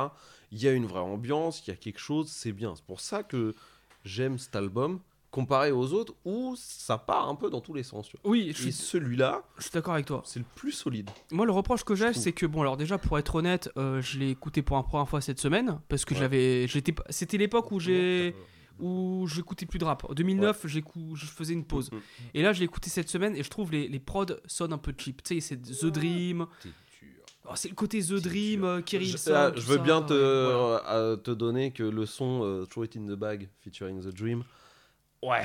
Voilà. Tu vois, peu- ça me rappelle Snoop Dogg et The Dream Gangsta Love, tu vois, c'est un Ouais, peu dans ouais, le même ouais. genre. Mais en fait, c'est un peu, je vois, comme Fabulous, c'était. C'est un peu un rappeur un peu comme The Game, dans le sens où il y a beaucoup de featuring dans les albums de Jadakis, général- de, de, Ouais, généralement, même dans celui-là. Parce que Game, vous écoutez les albums de Game, c'est même pas vous regardez la tracklist, vous regardez les featuring. Bah Game, il a 80% de featuring. Et là, tu vas dans le Sauce Way. Et t'as fait un lapsus intéressant. T'as dit Jadakis. Ah, sans le faire, sans le faire exprès, parce que c'est c'est comme dans les versus, on est obligé de mentionner Jadakis. Maintenant, il est partout dans tous les versus que tu vois, il y a Jadakis Ouais. maintenant. Mais euh, Fabulous, du coup, c'est quelqu'un qui fit beaucoup. Il y a beaucoup. C'est Ouais. rare qu'il fasse un album solo où il y a voilà. Mm, mm, Et malheureusement, c'est là où. Il sait pas faire ses refrains. Regarde le nombre de chanteurs et de chanteuses qui ont C'est ça, c'est ça. Ouais, En fait, c'était la recette et c'est tout, la Voilà, recette exactement. hein. Voilà, mais ap- voilà. Après, après je pense Fabulous, c'était justement celui qui, en tout cas, qui marchait le mieux niveau mainstream, hormis Ouais. Jay-Z à Brooklyn dans les années 2000. Ouais, tout à fait. Après, tu sais pas faire ses refrains, genre Keep It Gangsta, euh, This Is My Party, etc. tu sais, il, fait un mais- délire où il chante un peu faux. Oui, mais c'était enfin, c'est les premiers, tu vois. Après, sur le reste, Ouais, mais- quand ouais, là, eh, tu regardes, il y a qui là? Il y a deuxième track, c'est Jeremiah, troisième track, c'est Kobe. Ah, j'ai bien aimé le son avec Jeremiah. Ouais, ouais, Oui, très incroyable. Il y a Kerry Hilson, il y a The Dream, euh, il y a Neyo, Ouais, évidemment, il y, des a bons trucs. Ryan Leslie. J'aime bien euh. Pachanga, j'en t'en avais parlé Ouais, aussi. Il y a, il y a Marchand Brossus. euh, voilà. C'est euh, ça. Après, classique. je pense qu'il y a d'autres personnes aussi à Brooklyn, non? Des années 2000. Alors, de, de cette époque-là, il y a Saigon, Skizou, Saigon, et Saigon, ce talent gâché, putain. voilà. J'ai oublié le CD chez moi, je l'ai chez moi, là, en plus, comme un con. Euh, voilà, Skizou, en tout cas, il faut savoir que moi, en tout cas, moi, j'ai écouté surtout ses derniers projets. Et euh, du coup, il y a aussi euh, Retropolitan qui est sorti en 2019 avec Pete Rock à écouter. Notamment, il y a aussi euh, un gros son avec les Griselda à l'intérieur. Il s'appelle East Coast All Star parce que c'est un Ah ouais fan de basket. Euh, ouais, tu écouteras. Ah Il y a ouais. Griselda, il y a les trois. Il y a, il y a Conway, il y a, il y a Benny. Be- Benny et il y a West Side West Side. Du coup, les trois sont là. Et du coup, il y a beaucoup de featuring entre Schizo et, euh, et euh, Griselda. Du Ouais. coup, donc euh, je pense que tu kifferas, je pense. Ouais. Euh, voilà, il y a aussi l'album avec Apollo, Apollo Brown, du coup. Apollo Ouais. Brown qui est un producteur de Détroit. Du coup, entre Schizo et euh, Apollo Brown qui est excellent. Il faut l'écouter Mhm. aussi. Et euh, le dernier, euh, son dernier album de Schizo qui est sorti en août là, 2021. Du coup, voilà, ça a écouté. Il y a pas mal de beaux morceaux. Et voilà, c'est comme un artiste très underground, Schizo. Très Mhm, underground, mhm. mais en tout cas, c'est des projets qui ne ratent pas. Son premier album est sorti en 2006, je crois. The Et Salvation Voilà. c'est pas ça? Non, Non? un- non, Salvation c'est 2009, je crois. Ouais. Mais 2006, c'est un album qui est sorti avec Night, Night Wonder, du coup. Ah ouais. Euh, Night Wonder, c'était quelqu'un qui, qui faisait pas mal d'albums avec les, les, les rappeurs. c'est un de mes producteurs préférés. il, vient du groupe qui s'appelle Little les Brother. Little Brother. Little Brother. Et, euh, Incroyable, ouais. d'ailleurs, un groupe très très sous-côté. Minstrel euh, Show, c'est un de mes Mais albums. voilà, euh, il faut, il faut quand 100, même un truc, et même carrément, il est sorti un album en 2019, je crois. Euh, le retour, enfin un retour. en- Il a beaucoup. euh, je crois qu'il a travaillé avec Terrence, Ma- Terrence Martin aussi. Il a fait deux, ou- un ou deux projets avec. Peut- Peut-être, mais en tout cas, même avec Murs aussi. Nice Meurs, Wonder, ah c'est bah, Murs. ça faut demander à lui. Ah, j'adore Voilà. Meurs. J'adore Meurs, putain. Ouais, avec Nice Wonder aussi. Ouais, Et, ouais. euh, le morceau LA, moi, c'est le morceau LA que j'avais kiffé. Ouais, Un ouais. from LA. Ah, même la prod est ouais. dingue, en fait, tu vois. Ouais, Et euh, voilà. Skizou, ça fait partie de ces personnes-là underground.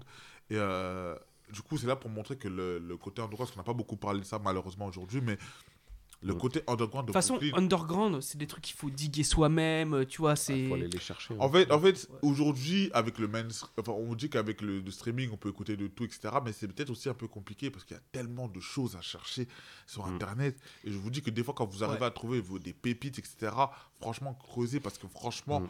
ceux qui aiment vraiment le hip-hop underground, il y a de quoi creuser dans New York. Franchement, à Brooklyn, il y a de quoi Ouais. creuser, mais dans New York, en général, il y a pas mal de pépites, en tout cas. Mm. Et n'hésitez pas, en tout cas, ce qu'ils ont, en tout cas, je vous ai don- donné les albums là à écouter, mais en tout cas, n'hésitez Ouais. pas. Et deux justement. Secondes, sur- deux secondes sur. Saigon, vite fait, histoire qu'on Ah oui. explique euh, deux secondes. Il, il vient de Brooklyn, euh, il signe sous la structure de Just Blaze, le nom m'échappe, Fort Nussel ou quelque chose comme ça, bref. Il signe un deal en parallèle avec Atlantic en 2004, je crois, un truc comme ça. Doit sortir son premier album, The Greatest Story Never Told. Ouais. Premier single, euh, Pain in My Life featuring Trey Songs. Arrangé... Saigon et Trey Songs. Saigon et Trey Songz. Euh, arrangé par Atlantic, parce que Trey Songz est signé chez Atlantic à ce moment-là. Euh, Atlantic pousse pour qu'il ait des singles un peu. des featuring un peu border, notamment il voulait euh, Pretty Ricky. Tu te rappelles de ce groupe de Ouais. RB là Oui, oui, Ouais. Ouais, Ouais, voilà, voilà. Et donc euh, Saigon qui vient de Brooklyn, de la rue, dit allez vous faire foutre. Atlantic bah, bloque le projet alors que l'album est, est prêt. Il y a Common Baby featuring Jay-Z et Sweet Beat qui est prêt, qui tourne en radio, en single, tout ça, il sort pas. L'album est bloqué. L'album sort avec 5 ans de retard au moment où le game a changé complètement. Ça sort en 2009, je crois. La majorité est produite par Just Blaze, ou quasiment tout l'album est produit par Just Blaze, qui, qui le sortait En à la, à 2009. la- il sort en 2009, sauf qu'en 2009, Just Blaze est sur la pente descendante. Le Ah oui. rap prend un autre tournure. L'album sort avec, avec 5 ans de retard. Il sortait en 2005, comme c'était prévu. C'était un massacre. Voilà. C'était un raz-de-marée ouais. monumental. Les prods, elles sont typiquement 2005. Et c'est, il y a, je crois il y a deux prods qui ont été retravaillés par Just Blaze, histoire de redonner un coup de jeune à l'album. Et euh, Saigon, il se remettra jamais de ça. hein. Il sort euh, Greatest Story Never Told numéro 2 et numéro 3, ça prend pas, les mixtapes ne prennent plus. Atlantic a niqué la carrière de Saigon. Et de toute façon, fin 2000, Il y a une nouvelle ère qui commence à apparaître. Fin 2009. Et ça, je 2010. pense que c'est pour ton cousin. I never knew the world could be this mad. Only vision I had of sex was color me bad, and I I never knew the world could be this cold. Only time a nigga died, he was playing the role. But now niggas get their soul stole so often. The only Joey Badass avec Righteous, Righteous Minds, issu de sa mixtape 1999. Je crois que c'est sorti en 2009, c'est ça? Non, Euh, non, non, ouais, non, 2000. 2012. 2012, pardon. 2000, Voilà. voilà. Ah oui, Donc, d'accord. il, ouais. faut, il faut savoir que Proera a été créé par Capital Steez et euh, je crois son, euh, son ami euh, Power Pleasant. Du coup, euh, du coup Capital Steez était quelqu'un qui était un passionné de rap. Donc, du coup, voilà, rappait beaucoup, etc. Et euh, dans euh, un concert qu'il a fait, il y avait Joey Badass et il y avait CJ Fly, du coup. Et du coup, ils se sont dit, bon, ok, on va créer un collectif, du coup. Et euh, du coup, il y avait ces deux-là. Et en 2012, il y a la mixtape 1999 qui sort. Alors, cette mixtape-là, pour moi, c'est une, une des plus grosses mixtapes de tous les temps. Voilà, faut, Mhm. voilà faut... des fois, on aime trop. euh, Je me souviens qu'on a fait notre podcast euh, sur les mixtapes. Ouais. En amont sur Instagram, je lui ai demandé euh, c'est quoi vos mixtapes préférés et euh, je me souviens Juice a répondu en Ouais. disant 1999 Joey Badass, Joey Badass, Ouais, parle de ouais. Joey Badass. Voilà, je, sais. Je sais pas si c'est toi ou c'est Randy. Bon, bah, très bien, c'est Randy. C'est surtout Big pas- up à Randy. Voilà. Euh, mais en tout cas, euh, ce que je veux dire, c'est que 97, t'as quand même pas mal euh, d'influences très très old school. Faut, Voilà, Ouais. faut déjà vous mettre un peu le. le, le truc. Joey Badass à l'époque a combien à... Bah là, on retourne aux sources en fait. Voilà, Joey Badass, je crois qu'il a 18 ans, un truc comme ça, etc. Et pour beaucoup, ça rappelait euh, un certain Nasir Jones quand il sortait Ilmatic. Donc, du coup, parce qu'il y avait quand même les, des, des producteurs à l'ancienne, je crois, Large Professeur, je crois, je me Ouais, plus avec qui. hein. Oui, Ouais. il reprend une prod de MF Doom à un moment. Ouais, voilà, il y a pas mal de. Voilà, il y a pas mal De d'influences. toute façon, MF Doom, je crois que c'est une de ses plus grosses influences. Voilà, mais de, euh, de, de tout le pro-era, hein, tout simplement. Mm. Euh, du coup, voilà. Donc, ça veut dire que quand 99 sort, on se dit, ah, le hip-hop va aller mieux et c'est lui la relève. Mm. Du coup, parce que du coup, c'est lui qui est censé être la relève de Brooklyn. Du coup, parce que du coup, on a Jay-Z, mais Jay-Z se fait un peu vieux. Euh, Manakarta Holy Grail n'est pas Bah, forcément bon. C'est surtout dans le contexte. euh, on a une période où la musique elle a complètement changé Mhm. et on Surtout est ça, devenu sur des, on est en train de rapper sur des prods très électroniques, Voilà, très house et tout. c'est- Voilà, c'est là où ouais, le rap. Et ouais. le rap ne vend plus. Enfin, moi, je sais qu'en en France, on s'est complètement paumé dans du rap euh, qui avait aucun sens. Bah, En fait, il y a- il y, a eu Euh, aussi une pénurie du disque aussi. Il y a voilà, eu pénurie là, où, oui, ouais, à partir de 2008. Ouais, voilà, ou à un moment où, voilà, où les gens étaient un peu perdus. Euh, du coup, voilà, et il y a ce truc-là où le rap commençait vraiment à changer. Quand vous écoutez, ben, quand j'écoutais par exemple Mania Carta Holy Grail, vous écoutez par exemple les prods de Jay-Z, vous dites Ouais. Ça, c'est venu après euh, Man- Man- 2013. Man- 2013, ouais, 2013. ouais. Mais c'était cette époque-là, là, le Watch the Throne, etc., où euh, du coup, le hip-hop commençait à devenir plus doux. Mhm. Dans le sens où euh, Kanye était arrivé avec le, le- En 2008, il est arrivé avec, comment on appelle ça Euh. Heavyweight on Our Break. Voilà, donc du coup, avec un mood très très différent, Kanye West avait commencé à prendre le contrôle du rap, euh, était venu avec l'autotune, Kanye West est revenu un peu avec l'autotune, donc du coup, on a commencé à. En fait, on a commencé à se perdre. Et il y a aussi un truc qui est très très important, c'est que 2010, on commençait vraiment à voir la fin. Enfin, année 2000, on commençait vraiment à voir que le hip-hop, maintenant, ça devenait que un. C'est par exemple, quand tu rentrais dans les années 2000, la musique d'Atlanta, il y avait la musique de New York, il y avait la musique de LA, il y avait toujours un peu ça quand même, Mhm, tu vois. Mhm. Mais plus tu avançais dans le temps, plus ça commençait à disparaître. Aujourd'hui, par exemple, dans le rap, tu peux plus reconnaître qui de New York, qui d'Atlanta, qui de trucs, tu peux pas reconnaître. Tout le monde Alors, pareil. On va le voir un petit peu après et tu verras que finalement Brooklyn arrive à tirer son épingle du jeu. Ouais, ah, tiens, euh, son épingle du jeu, mais en tout cas, il le tire bien avec Joey Badass quand il sort en 1999. Tout à fait. Du coup, il y a un morceau incroyable qui est, Chris- euh, qui est euh, Survival- Tactics avec Capital Steez. Je vous conseille de l'écouter parce que Survival Tactics, bien sûr. J'hésitais entre celui-là et celui-là. hein. Steez qui sera couplé de dingue, Joey Badass qui sera couplé de dingue. En tout cas, faut vraiment écouter ce morceau. En tout cas, si vous voulez écouter en tout cas, un morceau de cet album-là, pour moi, c'est celui-là. Il y a aussi Arnok aussi qui est pas mal du tout. Mais en tout cas, moi, c'est celui qui m'a mis une baffe. Un orthodoxe, c'est sur lequel C'est dans le Summer Night. Ah Ouais. pardon. Summer Night, il y a aussi des prods de DJ Premier. Ça veut dire Ouais, que toi, ouais. quand t'es adolescent, que DJ Premier euh, produit pour toi, c'est que tu es quelqu'un. Ouais. déjà. Et du coup, il va sortir Badass, c'est son premier album qui sort Badass Ouais. en 2014, du coup. Ouais. Et il y a un morceau Chris Conscious qui est Mm. totalement incroyable dedans. C'est un album qui est excellent, hein. c'est un album qui est pas Mhm. mal du tout. Il y a pas mal. de- excellent. Bon, Alors attention. T'as dit badass, mais tu sais c'est quoi le vrai titre de l'album hein? C'est Before Dead Money, je crois. Voilà, c'est tout à c'est fait. exact, exactement. En fait, quand tu lis les lettres, c'est marqué B4, 4 qui fait un Ouais, A, ouais, D, voilà. A, S, Mais S. déjà, normalement, on dit de la Joey Badass, mais je crois normalement le vrai acronyme c'est Joey Before the Money, non? Ouais, voilà, c'est ça, ok, voilà. Dead c'est une punchline. Mm, mm. Et du coup, il y a aussi Capital Steez aussi, qui était. En fait, les deux stars, c'est censé être Joey Badass et Capital Steez. Et il a sorti mix- euh, une mixtape aussi, qui est. euh, bah, du coup, Capital Steez était une des, un des rappeurs à, à surveiller pour l'année 2013. Mais sauf qu'il a jamais atteint l'année 2013 parce qu'il s'est suicidé fin Ouais, c'est- 2012. Il, il s'est jeté d'un immeuble. Ah, dans euh, Manhattan, exactement. il ça. a envoyé un message, ouais. Il s'est envoyé un, Oui. il a envoyé un message à ses proches, euh, oui, je vous aime, etc. Il s'est suicidé. Euh, les raisons, je peux pas vous dire exactement lesquelles. Je crois que c'est me même la veille de Noël ou un truc comme ouais, ça. voilà, euh, c'est la période de Noël. C'est la période de Noël, etc. Donc il s'est suicidé. Et du coup, ça a fait un gros coup à Joey Badass, tu vois. Donc, euh, du coup, voilà. Et euh, donc, voilà. Euh, Qu'est-ce que tu penses du de la transition entre euh, Before the Money et All American Je l'ai pas Badass compris, moi, quand j'ai écouté en premier. Moi non plus. Moi, quand j'ai écouté, j'ai fait. Mais moi, j'ai Ouais. bien aimé All American Badass. Moi, j'ai plus de mal. Je vais pas Ouais. mentir. Parce que, en fait, moi, comme j'avais écouté 1999 et j'avais écouté Before the Money, je me suis dit, bon, ça va continuer pareil. Mm. Non, en fait, l'album, il n'a rien à voir. Franchement, il n'a rien à voir et tout. Il s'est il s'est ouvert. Mais en Mm. fait, il s'est- il s'est pas peut-être ouvert en tant que rappeur, il s'est ouvert en tant que personne. Parce qu'après, il a commencé à rentrer dans la mode. Là, il est acteur en ce moment. Voilà, en fait, je pense que. Il est acteur. Dans quel Oui. film Il t- Non, il a Ouais, fait série. 2-3 films et Il là, il est dans la série de. de la 50. nouvelle série de. Ah, 50. Power of the. Power là Ouais, ok. Kenan, raison Kenan. Ouais. Voilà, il joue un rôle important en plus dedans. Et, Et euh, il même joue- il est dans, ils ont, j'ai vu dans Wu-Tang, je crois aussi. De la série de Wu-Tang. Ah ouais euh, Ah, la je l'ai sur disque dur, je te la passerai. Ah, Euh, voilà, bien. la saga Big up à Wu-Tang. Black Scorpion qui me l'a fait. Voilà, euh, la saga de Wu-Tang, je crois. Je crois qu'il est dedans aussi, je crois, je suis pas sûr, mais en tout cas, je pense Ok. qu'il est dans le test que les gens pourront. Mais, pourront mais il commence ouais, à faire des petits rôles ou dans des bah, courts-métrages, très des bien. petits trucs et tout. Voilà. ça, ouais. Et du coup, bah, justement, moi, j'avais pensé à un truc. Est-ce que, par exemple, on parlait de. Parce que je veux revenir un peu de tout ce qu'on a dit. Euh, Biggie a fait bon, 3 ans au sommet avant de mourir. Jay-Z a une longue carrière. Mais est-ce qu'aujourd'hui, euh, vous pensez que les rappeurs vont. Est-ce que vous pensez qu'il y a des rappeurs qui vont faire autant que peut-être Jay-Z dans le temps? Est-ce que vous pensez qu'ils vont peut-être faire autre chose Non. et qu'ils vont rapper autant? Par exemple, un Joey Badass, on le voit, il a été à fond dans le rap et là, depuis 2018, je crois 2017, je crois. euh, la- Bah, il, il avait pas dit que c'est son dernier album. Le Ouais, All même, American Badass, c'était son que dernier. Il Joey l'avait- Badass, c'était pas non plus un, un succès de folie, quoi, tu vois. Ouais, mais en tout cas, c'est un succès critique. C'est un succès critique incroyable. Oui. Ah oui, que- critique, Critique et totalement. surtout sur internet aussi Ouais, parce voilà. qu'on est il pète à un moment où euh, bah internet et les mixtapes explosent en Ouais. fait Je Et le- rappelle, on parle à des. À des... Vas-y, excuse-moi. Je, coupe souci, la parole des fois.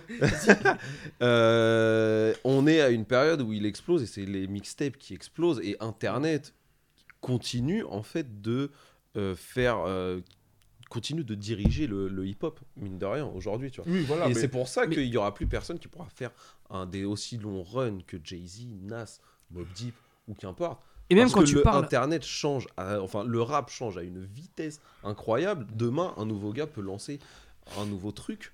Bah, Et justement, Dans la semaine d'après, encore un autre et encore. un Justement, on va le voir encore après. Mais pour les jeunes, quand on parle à des jeunes qui ont 15, 18 Mhm. ans euh, dans certains forums et tout, euh, pour eux, Joey Badass, c'est c'est Dieu, quoi, tu vois. C'est Ouais. c'est- c'est- c'est Biggie pour nous, quoi. Bah, bah, en fait, c'est c'est beaucoup ça. C'est surtout quand vous regardez sur Twitter, vous allez trouver des trucs invraisemblables. Je peux comprendre que Joey Badass. est très, faut très pas fort. regarder sur Twitter. Oh, faut- Ils sont capables de dire que euh, l'illusie verte est supérieure à Tupac. Non, là- non, les Twitter, c'est là où ça prend le plus, c'est Eminem. Je comprends pas la haine qu'il y a sur Eminem, mais je pense qu'on en parlera un autre jour. Oui, mais je comprends pas aussi la- de l'autre de l'autre sens la mauvaise foi qu'il y a sur Eminem. Mais bon, on en parlera voilà. un autre jour. Mais comme je dis, Joey Badass, du coup, il sort- En tout cas, ses projets sont bons. Oui. cas, tous ses projets sont Ah bons. oui. Ça, faut le dire, sont bons, Mm, etc. mm, Autant mixtape que truc.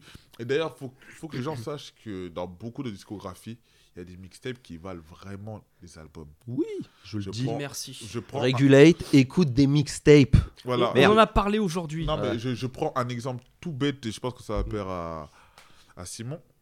Euh, je prends Rick Ross, Rage Forever, Oui. Oui. 2012. Euh, Et tu- tu- Ashes J- for Ashes, là aussi. pour- Il y a aussi J. Cole. J. Cole. Ah oui. Ah, Ah, oui, Lights, oui, pour moi, bien. qui est mon projet préféré de Cole. Nipsey Ouais. Hussle. Ah, ouais, voilà. Nipsey Hussle. Mais oui. On prend Euh, 50 50 Cent a pas mal de grosses mixtapes. Ouais. 50 Cent a pas mal de grosses mixtapes. Mais voilà. Et ça mais c'est beaucoup de face B aussi. Oui, voilà. Oui, incroyable. Et moi, les, moi, en fait, le truc, c'est que moi, mixtape face B, je suis moins Je fan. suis d'accord. Currency. Aussi, Et t'as ouais. aussi ASAP Rocky, on en parlait tout à l'heure. Rocky. ASAP Rocky. Bah, justement, il y, a un mec qui a dit, euh, Ricardo, il a dit Je mets Live Love ASAP dans les meilleurs mixtapes de tous les temps. Oh, Kush and Orange Juice de Wiz Khalifa. Aussi, ouais, Ouais, très et il y a voilà. aussi euh, Mick Mill aussi. Mick Mill qui avait pas mal de, oui, de, ouais, de Chaser. Les Dream Ouais. Chaser, Voilà. ouais. Où euh, du coup il y avait pas mal de morceaux aussi qu'on a connaissait. Ben, du coup, quand il a sorti son album, il y a pas mal de morceaux qu'on connaissait un peu avant. Je crois qu'il y avait Emen dedans aussi. Ouais. Et Burn avec euh, Big Ouais. Sean. Hmm. Ah oui, Burn avec Big Sean. Mais Ouais, ouais, Big, Big Sean, faut, faut le dire. Parce que en fait, des fois, les gens comprennent pas que. Merci, Big- dis-le, dis-le, dis-le Big clairement. Sean a mangé Mick Mill. Il faut le dire. Parce que quand, quand il est rentré dans Oui. le morceau, Mais c'est sur... non, mais c'est surtout ce qu'il faut dire, c'est que Big Sean de ces dix dernières années, c'est un des meilleurs rappeurs. bon, toi tu veux rentrer dans ces trucs-là. Je te laisse Ok, argumenter mais tes est-ce que t'es d'accord avec mais, moi mais moi, en tout cas, moi, J'ai pas dit que Big c'était le meilleur, Non, il y a non, Kendrick non, devant. moi, j'ai j'ai- j'ai pas, j'ai pas de problème avec Big Sean. Moi, faut que ça, j'ai pas de problème avec Big Sean. Moi, j'aime bien Big Sean. Mm. Il y a des morceaux vraiment, il, met bien. Franchement, il met bien, mais en tout cas, dans, euh, dans, euh, dans Burn, je me dis, mais c'est lui qui fait le son. Faut dire la vérité. Oui, bien sûr. Mais des, des fois, Big Mill aussi, c'est beaucoup laver en featuring. hein. Lui, il faut qu'il arrête de se faire laver en, featuring, Big Mill, parce qu'il fait beaucoup laver en Parce que c'est ça aussi qui a causé des problèmes avec Drake. hein. Les problèmes avec Drake ont commencé parce qu'il s'est fait laver dans Rico, tu vois. Mais Big Mill, il fait trop laver en featuring. Après, il se fait laver par Rick Ross, c'est un peu normal, c'est normal, c'est le boss, c'est normal. Mais voilà. Mais en tout cas, pour revenir aussi à Brooklyn, Joey Badass, c'est dommage qu'il fasse pas plus de tête de featuring et tout, parce que lui, je sens qu'il pourrait faire. Le Bourbier nous a dit, excusez-moi pour revenir à Joey Badass, c'est lui qui interprète le rôle de Inspector Deck dans le Wu-Tang. Voilà. Voilà. Je- Judo, voilà. en Voilà. plus. Voilà. Très bien. Je- je Merci, Bourbier. Voilà, Merci. je me disais bien qu'il était dans, dans, dans, dans le Wu, tu vois. Et euh, du coup, quand je vois Joey Badass, la carrière qu'il a, je me dis qu'il y a beaucoup de rappeurs qui vont peut-être rapper 5-6 ans, c'est histoire de se faire connaître, et après aller dans la mode, aller dans le cinéma. Ça va être C'est ce que j'allais dire. Le, le rap, maintenant, c'est une grosse sphère. Et c'est Joey Badass ou Azap Rocky. Maintenant, euh, c'est Azap Rocky qui est géré de je sais plus quel. euh, Oui, C'est pas Yves Saint Laurent Peut-être, ouais, tu vois. Et voilà, Yves Saint mecs. Laurent, c'est Travis Scott. Mais bon, c'est pareil. Ouais, c'est- bon, Bah, le fait- même délire, c'est la même chose. Et le rap maintenant, c'est vraiment un. Bah, en fait- en tu peux péter, avec... te faire connaître avec le rap et après te faire Mais complètement. en fait, aujourd- aujourd'hui, la différence, c'est que les gens, leur but avant, c'est de devenir rappeur. Ouais. Aujourd'hui, le rap, c'est un tremplin pour faire leur vrai truc, c'est avoir de l'argent. Tu vois Pour ce que je veux dire ou pas. Par exemple, un Jay-Z, c'est lui au plus qui m'a un peu. Parce que Jay-Z était déjà riche. Déjà, au Jay-Z était Mhm. déjà. Il avait déjà un- pas mal d'argent avant de sortir Reasonable Doubt. Mais je pense qu'il voulait vraiment devenir rappeur. Tu vois, il y a beaucoup de gens qui. Mhm. Biggie voulait pas forcément devenir rappeur. Hein. C'est juste qu'il a vu qu'il avait un talent, il est devenu rappeur. Après, voilà. C'est pour ça que quand je pense que on avait posé la question, moi je pense que un mec comme Biggie, par exemple, n'allait pas faire 20 ans dans le rap. Je pense que il aurait rappé au bout d'un moment, il aurait dit, Eh, je vais faire autre chose. Tu vois ce que je veux dire ou pas? Alors que Jay, même si c'est un businessman, il sort, il sort des albums, etc. Tu vois, Nas, on sait que c'est un rappeur pur, tu vois, parce que Mhm. Nas, il, il est pas, il a pour acteur à part, à part peut-être dans Belly ou pas mal de, de petits trucs, mais c'est pas forcément un, acteur, c'est pas forcément un Mhm. truc. Il a quand même pas mal de thunes, tu vois, il, il sait où placer Ah, et je tiens à rappeler, Belly, ne le regardez pas en français. Merci. Ouais, Oui, oui, mais oui, évidemment. De toute façon, tous les films. Et je pense qu'aussi qu'on a un truc qu'on a oublié de dire dans Brooklyn. Euh, Quelqu'un qui est très important dans un truc, mais c'est pas un rappeur, c'est Spike Lee. Pourquoi je veux dire Spike Lee Pourquoi? Parce que dans tout ce qui est. Parce que dans les années 90, c'est l'âge d'or aussi des films euh, vraiment. euh, les hood movies, films de quartier, de banlieue, etc. Et, du coup, Spike Lee qui vient de, de Brooklyn, et il représente pas mal sa ville dedans, tu vois, pas mal dans Do the Right Thing. Dans Do the Right Thing, justement, c'est. Ouais, Ouais, Cookers. voilà. Et euh, d'ailleurs, dans Do the Right Thing, je pense que les gens qui, qui suivent Nelly, dans Stephen Man Jays, il y a aussi une référence aussi à. J'ai grillé ça. Ouais. J'ai grillé ça, c'est énorme. Oh, avec des maillots, le maillot Celtics. Ouais, voilà. tu vois. Et euh, voilà. Donc, du coup, Spike Lee, très très important, du coup. Parce dans... que j'ai vu le clip de Stephen My Jays avant de regarder Oui, Do oui, the oui. Right Thing, il est fait Oh Et en plus, le mec qui est dans Do the Right Thing, c'est l'acteur qui joue Gus Fring dans Breaking Bad. euh, Gustavo Fring. il, Oh, est, il est méconnaissable. Ouais, mais il, il- mais il, est, Méconnaissable. il a tellement de rôles. Il est tellement drôle. C'est c'est devenu un de mes acteurs Ouais. préférés parce qu'il est tellement Mais fort. tu as bien raison. Dans, dans, Breaking- dans Breaking Bad, entre parenthèses, hein, il est juste exceptionnel. En fait, il y a un avant, un après dès qu'il arrive de la série. Tu vois, vraiment, je... c'est vraiment la parenthèse que je suis sur Breaking Bad parce que c'est vraiment mon, c'est mon personnage préféré de, de la série. On pourra en discuter des heures si vous voulez. Oui, oui. Mais voilà, tout ce que je veux dire, c'est que Spike Lee a un impact très très important dans, le, dans tout ce qui est dans le milieu urbain. Bien parce qu'il faut savoir qu'à New York, par rapport à LA, je pense qu'à différence entre peut-être les deux, les deux villes, c'est qu'il y a. une Bah, culture- LA, c'est John, John Singleton. Ouais, oui, voilà. Mais il y a une culture urbaine très très importante à New York. Quand tout ce qui est, euh, pas que le rap, hein. il y a surtout aussi tout ce qui est beatbox, tout ce qui est euh, graffiti, tout ce qui est vraiment le côté vraiment hip-hop, vraiment dans son nom complet. C'est très très important, tu vois, il y a pas mal de, de murales. Bah, à LA, il y en a pas mal, parce que quand je suis allé à LA, il y en a pas mal aussi. Mais euh, York, Ouais, moi aussi, je suis allé les peintures murales, j'ai fait que de prendre des photos, des, pareil. des graphes. Et en plus, j'en avais vu un de Gangstar en plus, euh, sur- en plein LA, je me suis dit, oh, ben, j'arrivais pas à le prendre parce qu'il était, il était genre en haut d'un bâtiment. Je me suis dit, c'est dommage, je Ah voulais ouais. bien le prendre. Attends, Gangstar à LA Je te jure. Énorme. Je te jure, je te jure, j'ai pas de truc. Ça m'a ça m'a choqué. Tu vois? Et ce que je veux dire, c'est que voilà, l'impact qu'il y a eu, et surtout dans les films afro-américains des années 90. euh, parce que du coup, LA, c'est surtout enfin, les films à, à, à, à la West Coast, c'est Los Angeles, ça perd du temps. Et il y avait beaucoup de films à Brooklyn, du coup, du côté de New York, etc. Et je pense que du coup, quand on regardait ça, quand on grandissait en voyant ça, on se disait, ah ouais, tu vois, c'est Mmh, Clockers avec. euh, euh, ouais, il y avait Clockers aussi, du coup.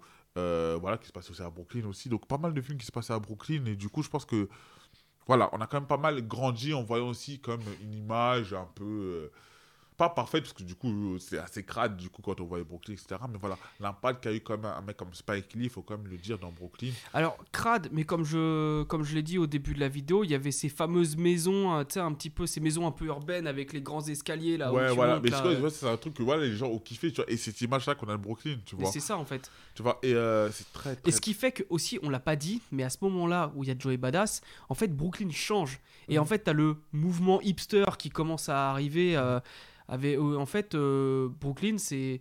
Enfin, surtout le quartier de Bushwick, c'est Montreuil. C'est-à-dire qu'avant, c'était un peu ghetto, et maintenant, ça devient un quartier de hipster, euh, mais, peuplé mais- par mais- une un peu, un peu en fait, population un peu bobo. C'est qu'en fait, aux États-Unis, je pense qu'ils ont même changé les, les quartiers. Je pense quand même qu'on Ouais. parle de ça, mais Brooklyn, mais on- on- si on va à LA, Compton, quand les gens disent Compton c'est dangereux, vous allez à Compton, c'est nettoyé, c'est devenu bien plus propre que bien avant, tu vois. Inglewood, c'est le quartier. Inglewood, c'est Ouais, le quartier. Inglewood, c'est le. Mais tu peux quand même te balader à Compton. Bon, si t'es accompagné, même, tu peux te balader à Compton, tu vois. Mais euh, il y a des quartiers, même, à- je pense même Brownsville, Brownsville c'est une ville assez- c'est un quartier assez dangereux de, que- Brooklyn, tu vois. Donc du coup, ce que je veux dire, c'est que Brooklyn, après nous, on a vu une image, je pense qu'on a, comme on a vu pas mal de films afro, etc., on a comme vu, comme tu dis, les images, enfin, avec les maisons, avec les grands escaliers, etc. Mais Brooklyn, là où euh, c'est très où pourquoi la ville, c'est une des villes, voire la ville la plus importante du, du rap, c'est parce que même si Brooklyn, comme je dis, a démarré doucement dans le de rap, où là où le Queens ou le Bronx, Manhattan ont commencé très fort avec des gros rappeurs et tout, dès qu'ils sont imposés dans le rap, ils ont eu deux des plus gros rappeurs new-yorkais de tous les temps, ce qui est Biggie Oui. et Jay-Z. Et Biggie, le truc, c'est que jamais quelqu'un n'a autant dominé la scène East Coast que lui. La courte période où il a en fait, la courte période où il a été le roi, parce que quand même c'était 94-97, c'est que 3 ans, mais on s'en souvient, les gens s'en souviennent encore, tu vois. Et j'ai envie de te dire objection. Pour moi, il y a un troisième roi, un mec qui aurait pu être le troisième roi de New York. Et ça fait une excellente transition avec la suite. Pop Smoke avec Welcome to the Party, issu de Meet the Woo. Alors, Pop Smoke, quand il est, moi je l'ai connu quand il est décédé, mais les gens étaient partis pour dire, ce mec-là, il avait un truc, En il fait, aurait pu dominer New York en Déjà, fait. même pour anecdote, carrément, tu sais que j'étais à LA quand il est mort, carrément. Moi, Ah ouais Ah ouais j'étais- Et en plus, il est mort à LA. hein. J'étais à LA Il quand il est mort à LA, que tu sais que moi, carrément, je sais que du coup, euh, il est mort dans la nuit. Du Ouais. coup, ça veut dire que moi, je dormais et du coup, moi et mes frères, du coup, ils m'envoient un message sur euh, oh, Ah, c'est historique, mort, etc. Mais j'étais à LA à ce moment-là quand il est mort. Et euh, pour moi, oui, c'était. En fait, il a ramené ce petit truc-là dans euh, ce petit truc-là, nouveau. Tu sais, voilà, il- c'est quelqu'un de novateur. Alors, Mm. faut, faut savoir, je suis peut-être allé un peu trop vite, mais entre Joey Badass et lui, il y a eu Bobby Shmurda. Et Bobby Shmurda, avec euh, donc sa chanson Hot, mm, mm, il a ramené le côté drill de Chicago. Et ensuite, la drill, elle s'est exportée en Angleterre. C'est passé dans une, moulinette, dans une moulinette, ils ont rajouté des 808 qui glide, etc. Et c'est revenu à- aux États-Unis, à Brooklyn. Attention, on oublie de parler de Chief Keef si on veut parler. euh, Oui, mais ça, c'était avant. Bah non, c'est Non, mais ce que je veux dire, c'est que euh, c'est la Bobby même période. Que- C'est la même période. Bobby de Shmurda, quand il a pris la drill, Il a- a, ça venait de Chief Keef. C'est la même période de Joey Badass. C'est C'est- Chief oui, Keef, c'est c'est encore avant. 2012, c'est 2011 ouais, c'est 2012. encore avant. Carrément, parce que je sais que, tu sais, par exemple, dans le dans l'album de Kanye West, euh, euh, Cruel Summer, il y a I Don't Like remix de Chief Oui. Keef, tu vois. Ouais. Donc Chief Keef, Ouais, mais c'est pour dire 2011. que le, le style existait et il est arrivé à New Ouais, York, voilà, entre autres avec Bobby Ah, bah, en fait, voilà. en fait, déjà, le pop song, déjà, c'est la voix. Déjà, la voix Voilà, Bobby, voilà, qui est, voilà, qui est iconique, tu vois. Tu, tu sais que. En plus, quand tu le regardes, tu vois ça, tu te dis, Il ressemble à 50 Cent. Voilà. Mais après, sa mort a, a causé quel- quelque chose d'encore plus grand, commencé parmi Ouais. les légendes, on sait comment ça se passe et tout. Et euh, du coup, je pense que. Déjà, je pense que tu vois, tous les albums possibles qu'il y a eu, je pense que la moitié des choses qui est, qui est possible, je pense qu'il l'aurait jamais fait. Tu vois, il y a des featuring qu'il l'aurait jamais fait, je pense. Et euh, bah, en tout cas, il était, il était bien parti pour quelque chose de nouveau parce que, en fait, les singles qui sont sortis avant sa mort, les gens étaient quand même pas dans la vibe, en fait. En fait, c'est là où tu te rends compte que New York, la vibe de Brooklyn a totalement changé. Ah oui, et là on parle de Big Cake Drill en fait. Donc c'est vraiment la drill de Brooklyn. Bah- Et quand on dit que tous les sons se ressemblent, en fait, c'est là où quand t'écoutes les Five O Foreign, les euh, 22 G's, etc., ils ont leur style à eux. En fait, maintenant, en fait, Brooklyn a toujours su se démarquer de- du rap du début jusqu'à la Bah, fin. en fait, c'est, en fait, c'est, ils ont, en fait, comme je te dis, ils rendent des choses cool. C'est Mm. ça que j'aime chez Brooklyn. Voilà, exactement. ils Tu l'as dit. Big Daddy Kane, il a rendu ce que Rakim faisait cool. Tu vois, Rakim, Rakim, et comme je dis, les gens peuvent dire que Rakim c'est l'un des meilleurs rappeurs de tous les temps. Ça peut l'être, et peut-être ça l'est pour beaucoup de gens. Si tu demandes à Method Man, il va te dire que ça l'est. Tu vois, par exemple, les gens comme eux, ils vont dire, si tu demandes à Nas, il va te dire. Bah, tu vas dire l'est. Eminem, il va dire Rak- Rakim Voilà. aussi, bien sûr. Mais Biggie arrive en 94. Et pourtant, quand on regarde Biggie, c'est pas forcément le mec, tu regardes, euh, voilà, c'est. Il est quand même gros, il a, voilà, c'est pas notamment le plus beau du game, etc. Mais il rend les choses cool. C'est l'impression que même le personnage de Biggie est cool. Tu vois, Ouais, t'as envie de traîner avec Biggie. T'as envie de traîner avec Big Daddy Kane. Des- Bon, Jay-Z, il est devenu un peu plus cool ces derniers temps. Mais, en fait, ils ont rendu, mais clairement, Jay-Z, comment il rappe? Il a ce flow, du coup, des. Jay-Z, sa musique, elle est cool aussi. Enfin, Exactement. Fabolous, il a l'air cool. Enfin, Joey. Badass aussi. En fait, tous les mecs que tu vois. Et Pop Smoke, c'était des gens où tu disais, ah ouais, la, la, musique est cool. En fait, c'est c'est ça, en fait, c'est là où Queen, c'est un peu plus du rugueux, un peu. Tu vois, quand tu vois les Mob Deep, quand tu vois des Fanta, c'est un peu plus rugueux. Mais là où tu vois Brooklyn, c'est. Des fois, ils arrivent, le beau On est dans le bling bling. Ouais. mais ah, sans être trop shiny euh, comme à Harlem. en Voilà, fait. voilà, c'est ça. C'est juste milieu entre ont- le ont- Queens. Ils, ils ont, ils ce truc-là. Ah ouais, vous voulez, vous voulez plaire aux gens, vous voulez, voilà, vous voulez être euh, à la mode, vous voulez le truc. À la mode, c'est plutôt Harlem. Mais voilà, truc. Hmm, bien sûr. écoutez Brooklyn, vous allez voir. C'est des gens, par exemple, dans l'underground, où c'est vraiment underground, comme les Mos Def et tout, voilà. Mais quand tu écoutes des gens comme Biggie, etc., tu dis, mais ouais, et tu vois comment ils s'habillaient, tout ça, etc., tu dis, ouais, Brooklyn, c'est vraiment l'endroit où tu dois être pour, pour le hip-hop, tu vois. Et d'ailleurs, petite parenthèse, on a oublié d'évoquer, quand on parlait du Pro Era, je viens de me souvenir, euh, il y a eu les mecs de Flatbush, donc les Flatbush Zombies et les Underachievers, qui ont aussi ramené leur truc euh, indépendant avec leur côté Beast Coast. On parlait plus de East Coast, mais de Beast Coast avec leur côté. euh, Du coup, on était un peu aux antipodes de ce qu'on dit. Mais, Mais en fait, ils étaient cool. Tu Ouais. voyais leurs clips, euh, t'avais envie de, de, de- de fumer comme eux. euh, Mais en fait, le truc, c'est qu'il faut savoir que le Biscoast, euh, le Biscoast, je crois que c'est un groupe, du coup, entre les deux là, Under, Underachievers, je crois, Flatbush Zombie et le Pro Era. Eux tous se connaissaient. Eux tous Oui, se oui, oui, ils se connaissaient, tous, ouais. eux tous se connaissaient et je pense qu'en fait ils voyaient la- le rap un peu de la même façon. Je pense qu'ils avaient un peu marre de comment le rap le comment on voyait le rap et c'était beaucoup un rap euh, en fait eux, eux, ils étaient pro rap underground, tu vois. Et Ah bah aujourd'hui- voilà. Et euh, le rap était devenu très mainstream, tu vois ce que je veux dire? Parce que c'était devenu très mainstream, très euh, plaire à tout le monde. Mais à côté de ça, ils gardaient de relations avec les ASAP Mob. Mais encore, à cette époque-là, ASAP Mob, ils étaient pas dans le mainstream. Hein, euh. C'est en fait c'est c'est le succès d'Asap Rocky qui les a un peu mis dans le mainstream C'est ça. tout. Mais euh, même de base, ils euh, Asap Mob, on leur vibe à eux. Tu vois, Oui. quand, quand Rocky est arrivé, on sait c'est qui lui. Tu sais, le mec, tu le vois comme ça, etc. Tu vois, ils arrivent à, à créer quelque chose de nouveau. Et c'est ça que, là, je parle qu'en général, chez, dans New York, ils arrivent à créer ce petit truc-là. Truc. En plus, notamment à Brooklyn, ce qui est bien, c'est que notamment les gens cool de, de- des États-Unis, c'est LA. C'est les gens de LA qui sont considérés comme des gens cool. T'as envie de chill des fois avec Ice Cube. Tu veux chill des fois avec des. Tu vois, des fois tu veux chill avec quoi Peut-être euh, bon, Easy, assez dangereux, mais c'est des gens assez cool, tu vois. Même quand t'écoutes la musique de Los Angeles, normalement c'est assez cool. Mais Brooklyn, ils arrivent à. Justement, c'est là où Biggie a eu son Ils arrivent à succès. doser. C'est là où Biggie a eu son succès, c'est que même à New York, on pouvait être cool. Tu vois ce que je veux dire ou pas? On n'était pas forcément reconnu, reconnu pour avoir un morceau rugueux, etc., etc. Mais on pouvait être chill. On pouvait être cool, tu vois? Et c'est là où, par exemple, a Long, Master, euh, a Long Hot Summer de, de, de Master S, le son Good Love, je pense que ce son-là, carrément, carrément, tu disais, ah ouais, il y a quand même un été, euh, un, bel, un bel été à New York. Mais même sur la cover, on le voit. On n'a pas trop évoqué cet album, mais euh, je, je le C'est recommande. un album incroyable, Incroyable. pour les mais pour l'été on a cette image aussi de la ville de New York Pour l'hiver, de, de lier au froid c'est toi qui me dis souvent quand vient les beaux jours j'aimerais écouter Doggy Style machin tout ça etc. Et, et quand il Et quand fait t'écoutes- froid, quand c'est l'hiver, c'est c'est l'hiver, Earth, c'est- c'est c'est Queensbridge. Voilà mais tout ça tu vois ce que je veux dire ou pas? Alors que tu regardes A Long Hot Summer Tu l'écoutes en été. tu l'écoutes Tu l'écoutes en été, clairement, parce ouais. que c'est C'est cool, exactement. Ouais. Voilà. Et c'est ça en fait.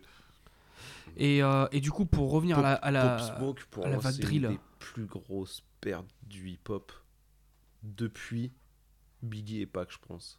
Avec, euh, avec Nipsey aussi. Avec Nipsey Hussle, ouais. Je Nip- crois que Nipsey, Nipsey, parce que comme euh, du coup quand Pop Smoke est mort, et je crois que Nipsey était mort peut-être un an avant, un an Ouais. avant, Ouais. et euh, du coup moi j'avais demandé à pas mal de gens en- comment la, la mort de Nipsey c'était comment à, à LA, tu vois, et ils m'ont dit la c'était la plus grosse perte à Los Angeles depuis Pac.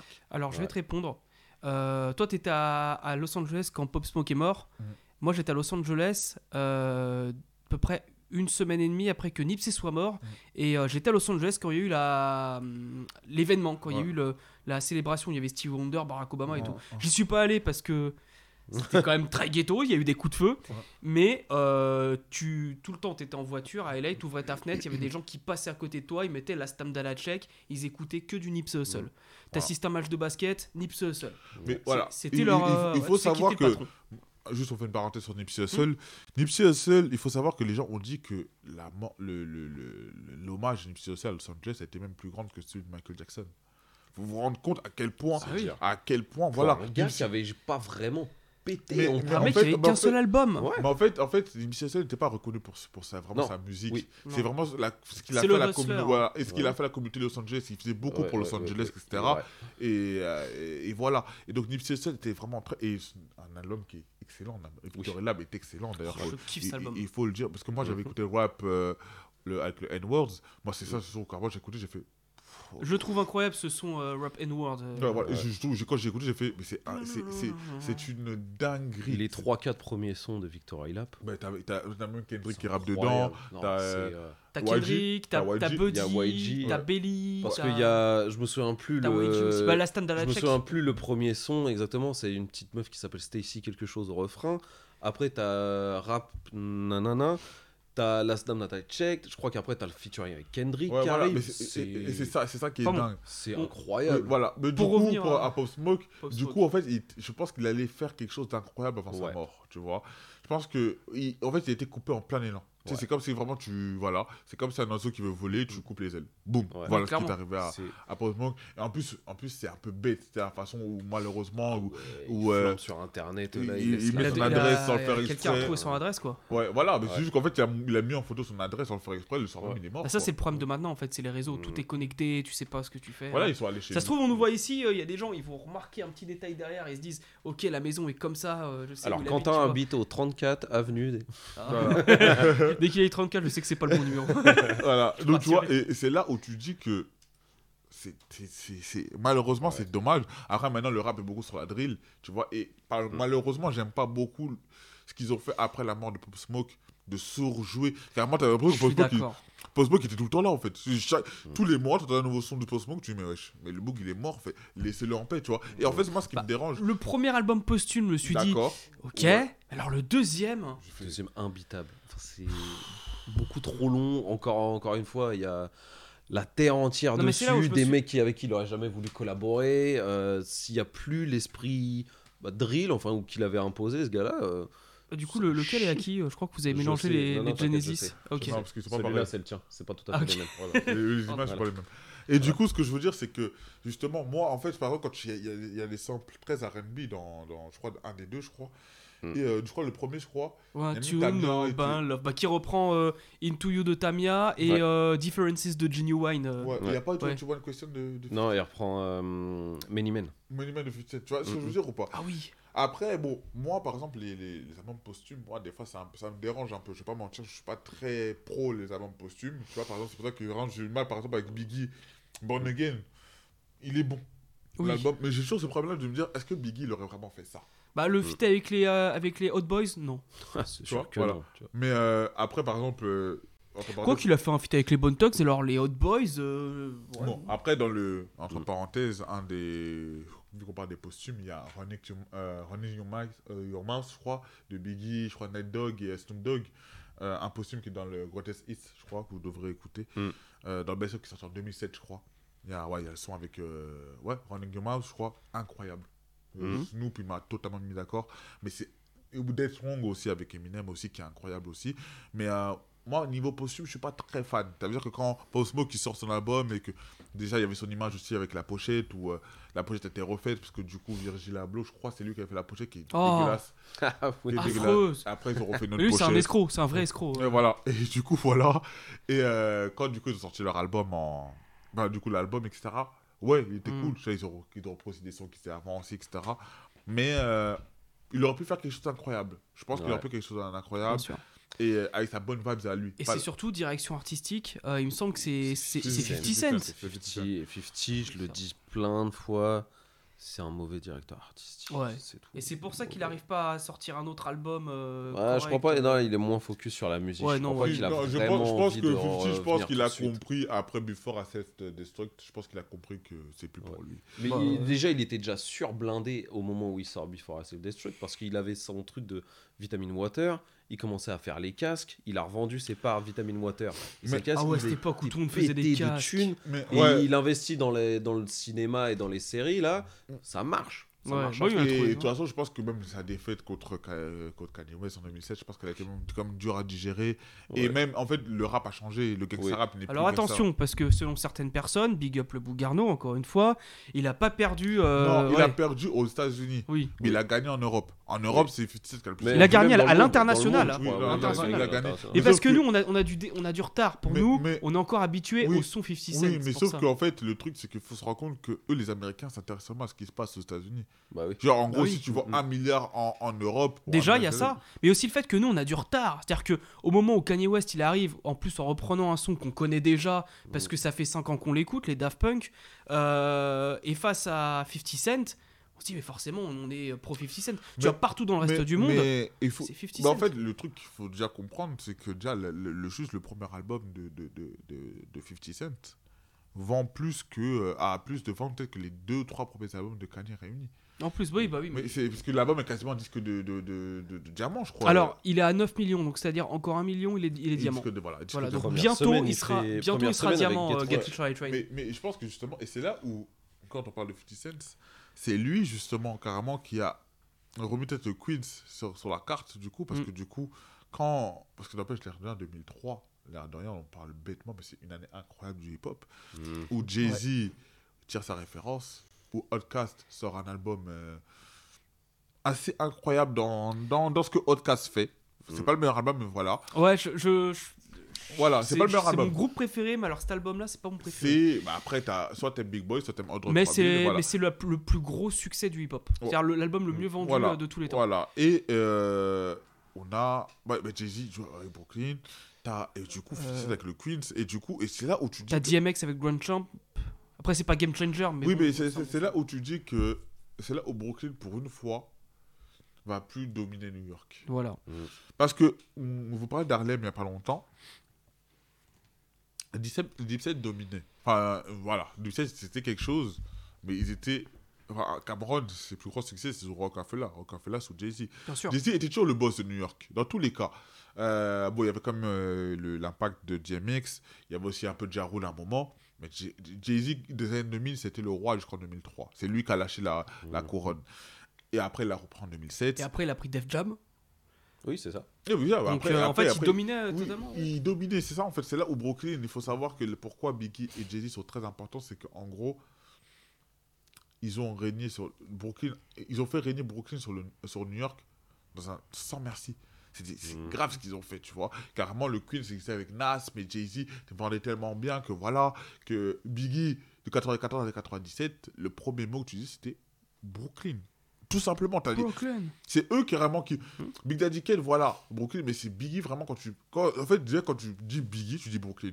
C'est- Ça va, ça va de soi en fait. Tu vois ça, ça va de soi. Jay-Z, Marcy, parce que lui, il- c'est beaucoup Marcy. Du coup, lui. il- Ouais, c'est son quartier. D'ailleurs, Marcy Me, d'ailleurs, d'ailleurs dans, dans Force 44, tu vois.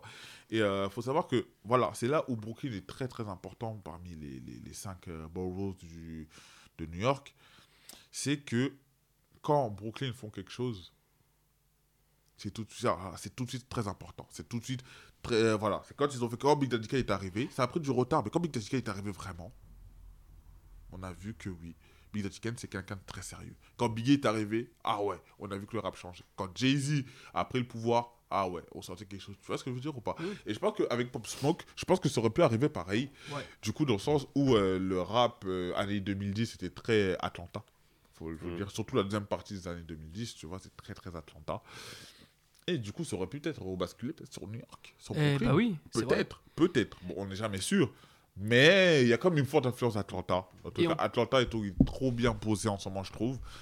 Mais euh, je pense que Pop Smoke aurait pu faire quelque chose de très intéressant à Brooklyn. Et en plus, Pop Smoke, donc lui, il vient du, du quartier le plus, à- enfin le- du, du quartier de Brooklyn le plus à l'est. Donc limite collé à, à South Jamaica, pas très Ouais, loin de South ouais, Jamaica. ouais.